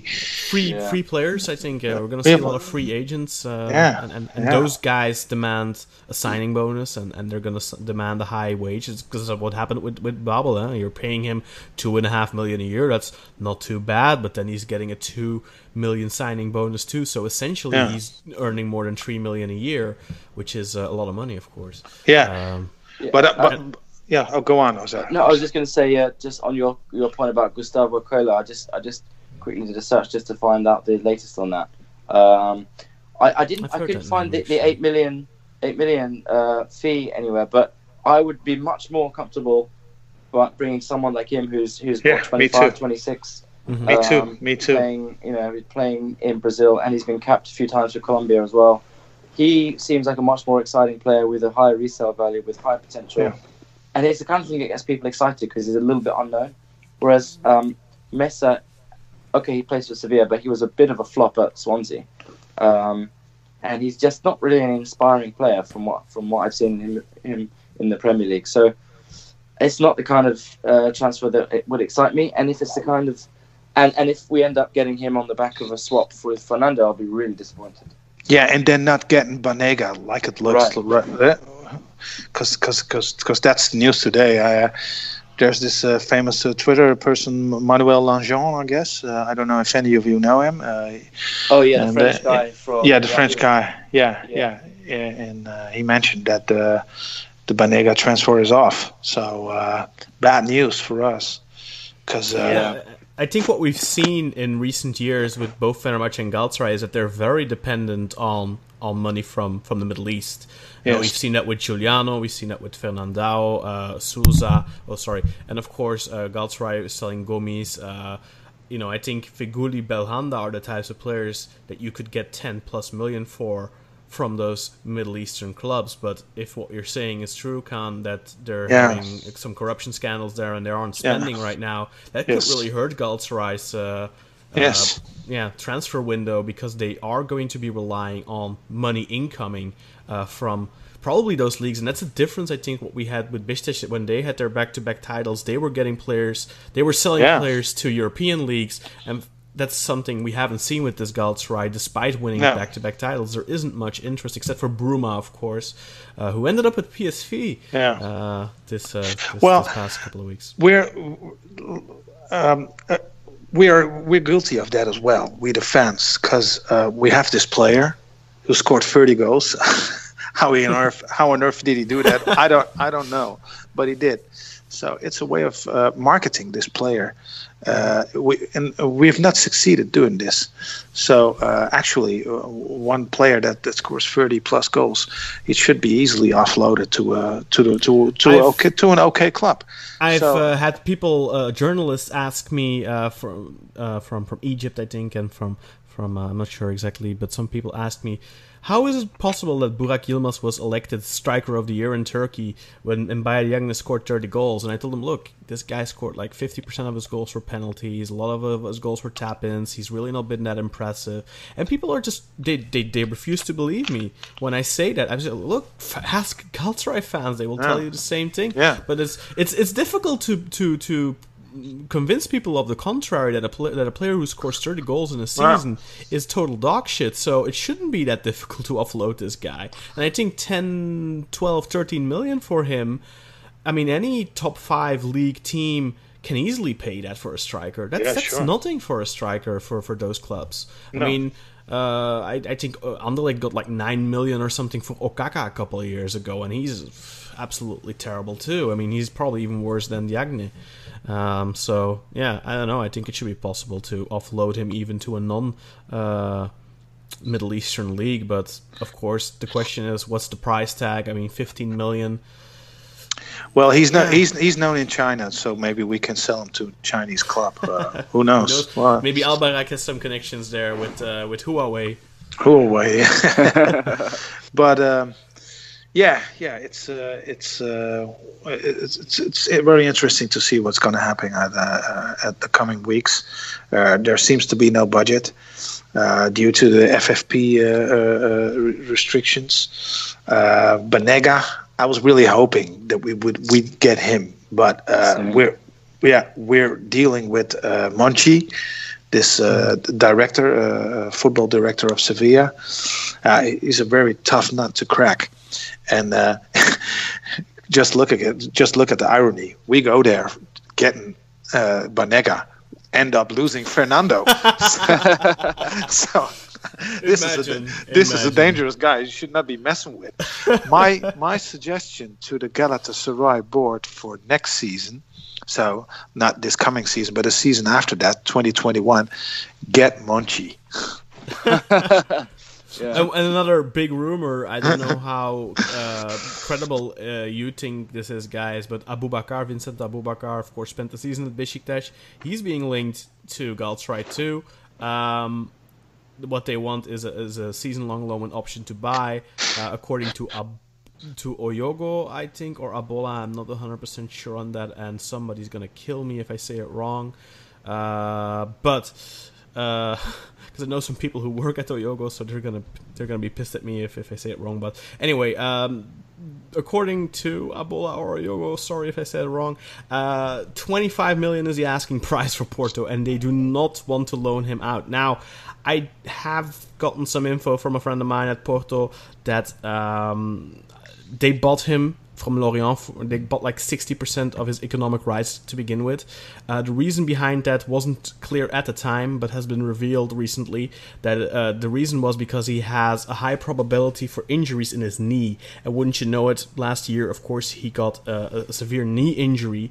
And supposedly Porto are actually very keen on getting getting rid of him this summer because uh, they actually uh, expect that it's not going to get any better with his knee. Uh, he hasn't looked very fit this past season either when he's been playing. So I think that the 25 million price tag that's being put out there is just a little bit of posturing. I think he's definitely going to be able. you- You're going to be able to get him cheaper, but the question is, do you really want to invest that type of money in a player that has a dodgy knee? Now, having said that, they said the same thing about Demba Ba, and uh, he still got a really good career out of his knee, so uh, you never know. And uh, Aboubakar is, is only 27, so uh, great player, of course. I don't know if you guys are putting any hope in that basket. No, me not. You, No. Azar? No, me neither. Because um, I I mean, a couple of days ago, maybe even earlier this morning, I, I read that that deal was off the table, either because Porto uh, weren't happy with the, the offer that we made, or because Aboubakar just wasn't keen to go again on loan. Um, in any case, I'm so um, I have really no no hope that we're going to lo- get rid of Diagne. Therefore, I don't think we're going to be in a position to sign anyone. I think front. Hasan Şaş uh, said that you guys were interested in uh, Radamel Falca- Falcao, all right? No, he Uh, denied Hassan that. Shush, I don't, Oh, he yeah, denied it. Okay. I thought think he yeah, I, denied don't- it, I think that was denied. Oh, I mean, okay. Falcao would be class. I mean, I don't care if how old he is, how many knees he's got, or whatever. Just his name alone would be enough to give us a bit of hope. That was sensational. I'd Well, love to see F- yeah. Falcao with us. Falcao yeah, one, two amazing. seasons. Ah, come on, guys. Yeah. With that name, you have to play for Besiktas or nothing else. Come on. Ah, come on. You No, need uh, Champions League, mate. Champions League is what you need. Well, Shall we talk a little bit can- about can- can- Trabzonspor? Oh, go ahead. Can I make one? Can I make one prediction uh, concerning the strikers uh, uh, for next season? Um, high probability that during the season, Babel is going to be our striker instead of Diagne. Just Yeah. just note note this, because I think that's what's going to happen. Interesting. That's interesting. Wouldn't be surprised. Yes. And he's a ca- he's Well, capable. Uh, yes. But he- he's not going to Yes. get you 30 goals, of course. No, no, he's not. But he, he's if Diagne performing, uh, uh, or actually not performing, well, how do you call it? What he did the last six months. Uh, if he if he shows that again, then uh, he will he'll be he'll be on the bench, and uh, Babel will be playing instead of him. What do Galatasaray have next to Diagne in terms of strikers? Uh, nothing, right? Well, we, we still have Costas, Cost, Costas. Costas. Yes. is he still is he still on loan this season?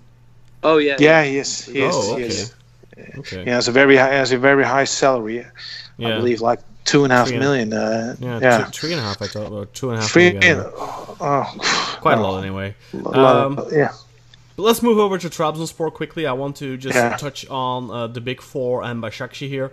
Uh, we're just gonna breeze through this. The big signing for them uh, this past week or so was John Obi Mikel, the Nigeria captain, of course, 32 years old. Spent the past season at Middlesbrough, is of course famous for his time at Chelsea, uh, and he's been linked countless times to Fenerbahce, Besiktas. Uh, I'm sure he's been linked a million times to Galatasaray too. But he finally ends up in Turkey. Uh, one and a half million salary, free transfer.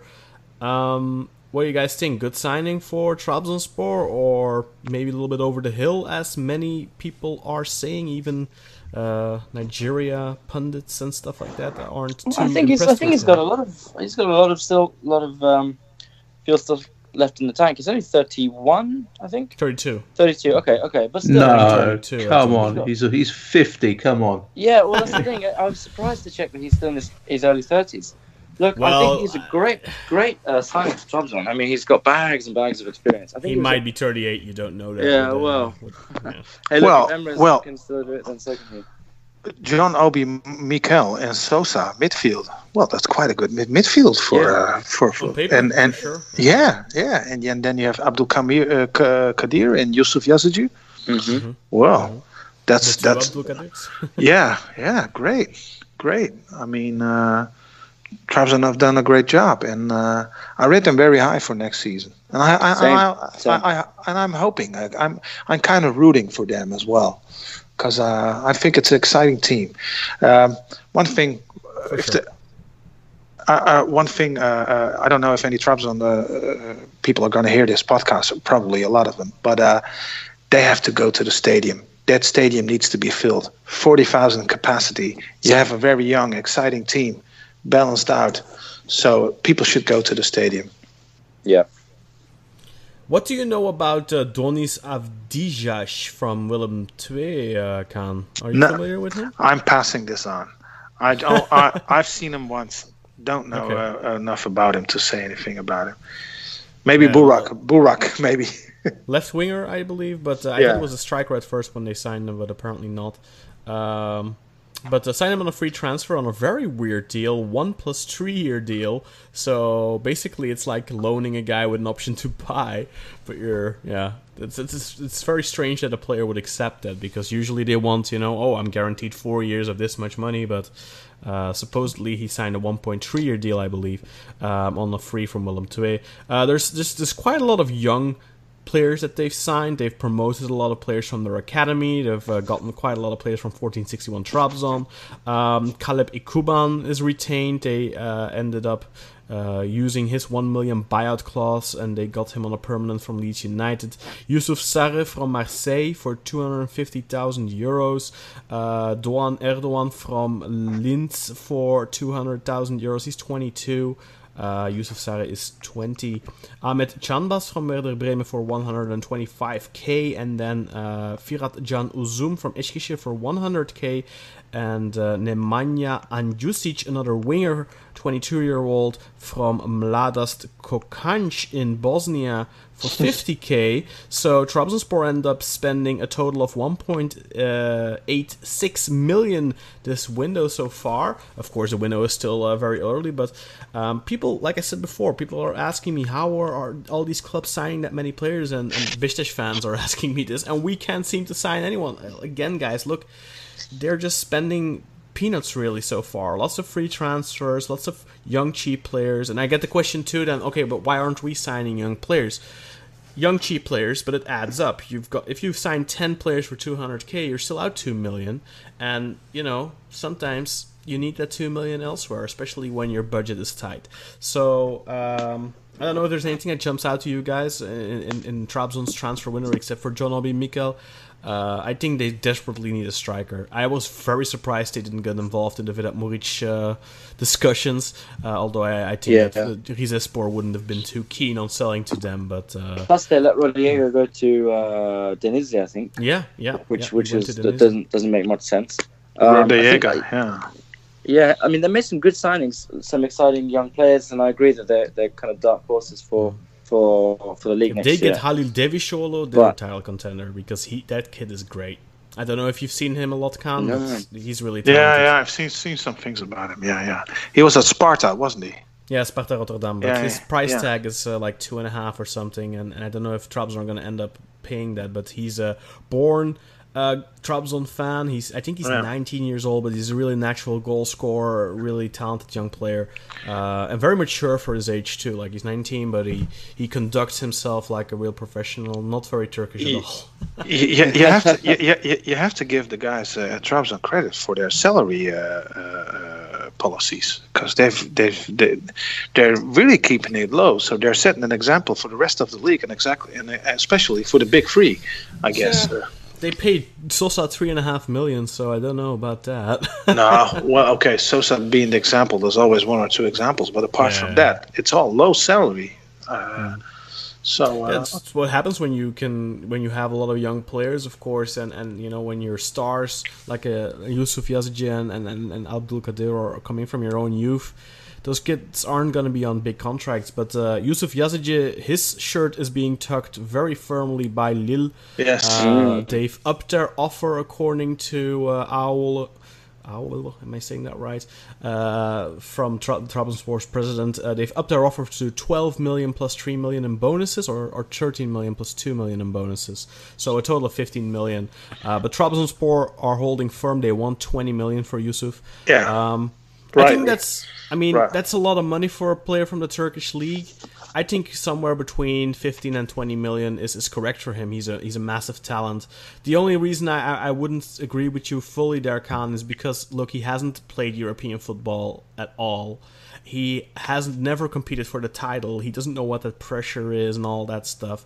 Um, he was he's a great player, but he hasn't his the, the curve in terms of performances isn't upward. I mean, if you look at hi- this season compared to last season, he had a better season statistically, at least last season than he did this season. So, I think that he's worth a lot of money, but uh, I don't know. Twenty million is, is a lot of money, but especially for player No, but the you, league. But you'll be you'll be asking twenty and ending up like uh, selling him for seventeen. So I yeah, guess 17, uh, 16, yeah. I think that's that's Yeah. definitely uh, Yeah. a realistic uh, amount for him. But the question is, can they keep him? And we, I think we all think Trabzon are definitely a dark horse, especially if they keep this team together, if they keep Yusuf, if they keep Abdul Kadir. I think Abdul Kadir is going to stick around for another season at least. But Yusuf, for me, I think it's time for him to go, unless Trabzonspor are going to make a very serious run for the title. But then they need to get a good striker and all that. And the question again, they're under financial fair play, and they've breached their settlement. They could not uh, reach the break-even requirements, um, and uh, the UEFA have given them until the 15th of October to, to sort that out. They are allowed to go into Europe, but if they don't sort that out, they will be banned uh, for either the next season they qualify into t- 20 or 21, whatever. Um, but of course, due to the bank restructuring, uh, the depths of all the Turkish clubs, which clubs are still in negotiations for right now, but that's going to happen before the 15th of October. Trabzon will comply, no problem there. They will just lose 50% of their prize money this year in the Europa League. Uh, that's that's news that just came out today. Um, but the question is then, how much does Trabzon have to spend this summer? And aren't they gonna need to sell someone? And if we look at players that are worth something, we look at Yusuf, we look at the two Abdul Kadirs, those are the young players, Uğurcan, their goalkeeper. Those are the players right now they can sell and make a good amount of money on to bring in new players. I think for them to really make a serious uh, title challenge, they need a really good striker. Um, and they're gonna need money for that. and I think selling Yusuf Yazici is a little bit inevitable at this point. I don't know how they can otherwise put a championship team together. I still think they have a couple of gaps there, especially with Hugo Rodriguez's departure. I don't know how you guys feel about that. Well, I was uh, qu- actually quite surprised that Rodrigo was sold off to uh, Denizli. I was out out of contract. Uh, yeah, out of they- contract, yeah, They sorry. didn't extend it, so yeah. I mean, Yeah. he's 30, 34 or something, so I guess they want to move on. Uh, but I, I can't imagine that he was earning that much. I, I would imagine around one and a half, which is a lot of money, of course. But I mean, I think that Trabzon can afford that to keep one or two strikers. Um, but yeah, wh- what what what do you guys expect? Yusuf gonna is Yusuf going to be sold, or are they gonna try and keep him? But is that then in turn going to damage their chances of attracting a good striker? I think he's going to Lille. I hope he goes to Lille. Um, I think he's that, like you say, Kaan. He's at that time where he needs to pull the plug, you know, strap the rocket to him, and then fly at Lille. Plus, he'll be playing Twenty amongst. two, I think. So it's, Yeah. it's it's time. It's the right time. And I don't be- think he can. He'll be Yeah, playing sorry. with he'll be playing with Zeki Çelik as well at um at Lille. So If he stays, um, he'll I think he'll stay. They'll have a they'll have a nice little Turkish connection there, and um yeah, and I think yeah, I don't know who who's going to be scoring goals for them.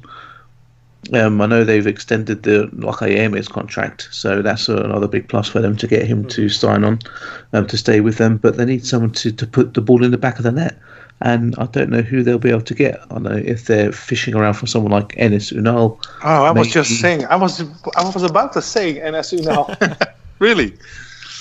but he extended his loan with Valladolid. I think.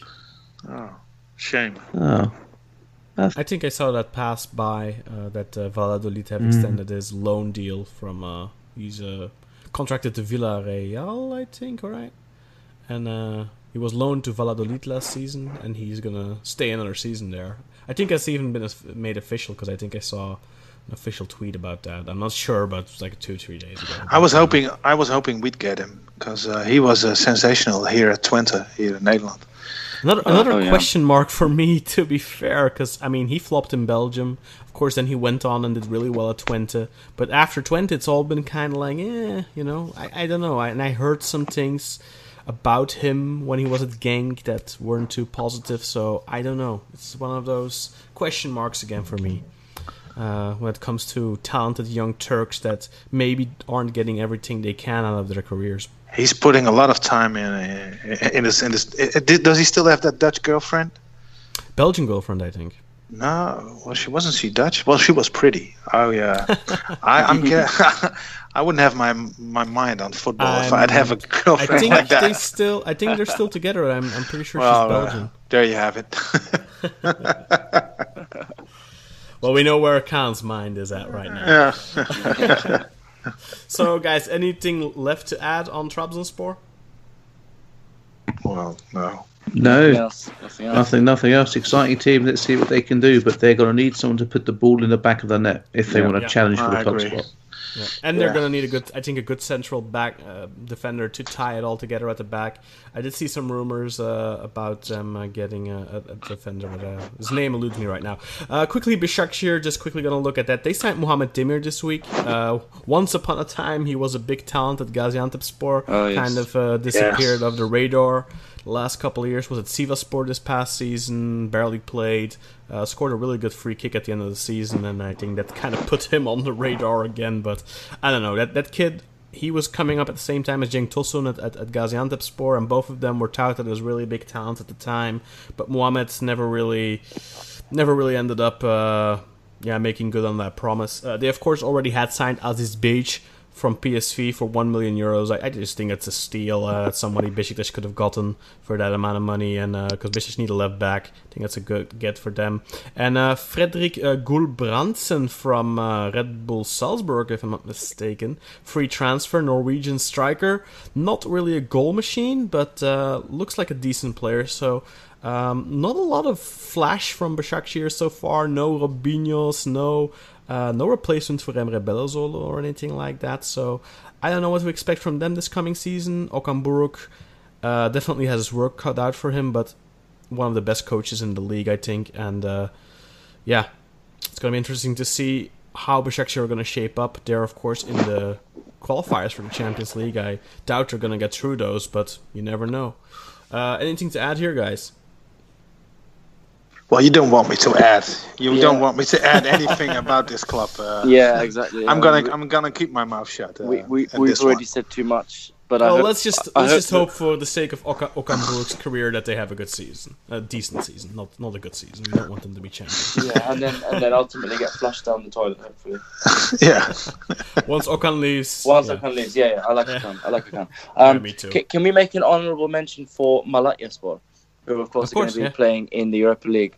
I'm really um, looking forward to that. Uh, same, That's starting soon, I think. So uh, Yeah, exactly. And th- now, of course, they have Sergen um, Uh-huh. as their coach. They Mhm. signed uh, Fofana and Johovic from Konya. Yeah, good signings. Yeah, Yeah. two really good signings. Um, so yeah, they, they should be they, sh- they should be in a decent position. I thought they'd they'd kind of given everything up when they got rid of Erol Bulut and Adem Büyük and those kind of guys, but they've replaced them with um, with some decent players. So, so they're back on the back on the rails. Yeah, and Sergen uh, has his teams playing some attractive football, so I'm, Yeah. I'm definitely looking forward to seeing those qualifiers. Sergen Sergen is a great coach.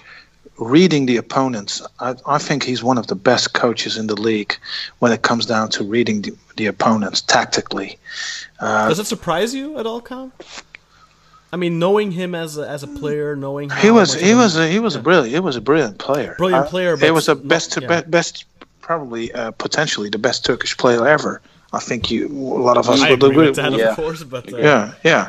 But the, And, it's the uh, personality, the mentality that's Yeah. in question. And I think that's also why a lot of people are kind of reluctant on him as a coach.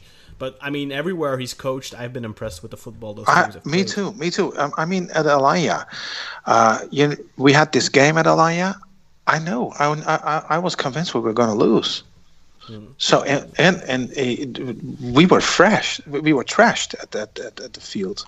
I mean, uh, Alanya was everywhere, and they They had good players, of course. I mean, they had they had the good players, but they they also had a very good tactical plan, and that was and that was because of Sergen.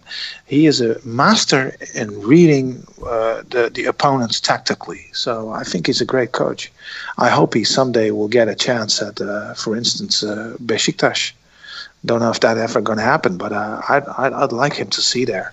I think if uh, he manages to do um, put in a good season with Malatya, which is going to be a challenge because that Europe, that European schedule early on is going to. I mean, we've seen it in the past. Konyaspor couldn't handle it.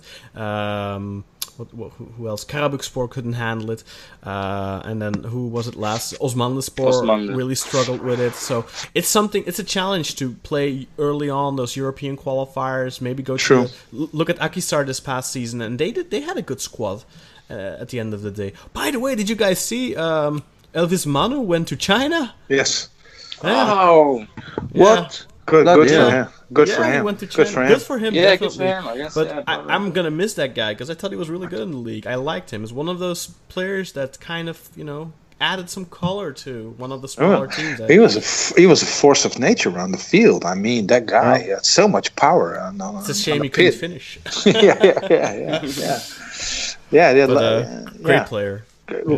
Nice, nice for someone coming from Cambuur Leeuwarden. Yeah, he played for Feyenoord too. He Uh, plays for Fan- Yes, true. But but uh, it's a shame to lose him. I really hope that uh, either he was going to stick with Akhisar and help them back up, or um, yeah, go to another Turkish club. Maybe go back to Gençlerbirliği because I think that's the first Turkish club he uh, went to. Um, but anyway, yeah, he went to China. Just wanted to say, That's gonna it's gonna earn tons of money. I mean, Who can blame him? no Pro- doubt, yeah. Probably getting a minimum salary of two, two, two, three million. So good for him. Uh, Yeah, great. for sure. And uh, he, he's the type of player that, despite the fact I think we're, we all like him, but he's, he's a player that would have never gotten that type of a wage uh, through any normal means. Uh, you know, it's only possible if you go uh, either to the sandbox or to China. Um, so I think we're gonna call it a day on that, guys. Uh, thank you all for this fun little transfer chat, and uh, uh, next week we are going to sit down uh, with uh, John McManus, um, author of the book Welcome to Hell, and uh, we're going to talk a little bit about his experience with Turkish football, what inspired him to write a book on Turkish football, And uh, yeah, I hope uh, you guys are gonna have it uh, read by then. Burak, sir, I don't know if you uh, guys are fully enthralled in the book already, um, but we'll definitely talk to, with John I'll about that. It's arriving in the next few days. We're ready for the weekend. Okay. Okay. Where can I buy it? C- Can somebody send me a link? Because I'm going. On, I'm going on holiday next Tuesday. On so- Amazon. On Amazon. Okay. I'll, okay. I'll send you a link. Uh, Okay, I'll, I'll thank place a you. link as well in uh, in the show notes for those who want to prepare. Sounds like nice literature at the pool. Indeed. It's uh, we're turning this into a book club now. It's great. Yeah. Okay. Yeah. Okay. in great. fact, uh, we might have another uh, author on uh, in in the summer. I'm, I'm gonna see if I can get another one on. Uh, we of course we had uh, Gabriele Marcotti, who is a multi- uh, yeah has written multiple books already. He was on uh, as our first guest a couple of weeks ago. So uh, anyway, guys, thank you very much. Thank you for listening, and we'll see you all next week. Thank you. Thank you. Excellent. And, Bye. and remember, Kaan, don't Yes. point. Don't, that is the Belgian Kaan. Uh, the host, the host, the host Kaan. you must never point the break. You must never point the break.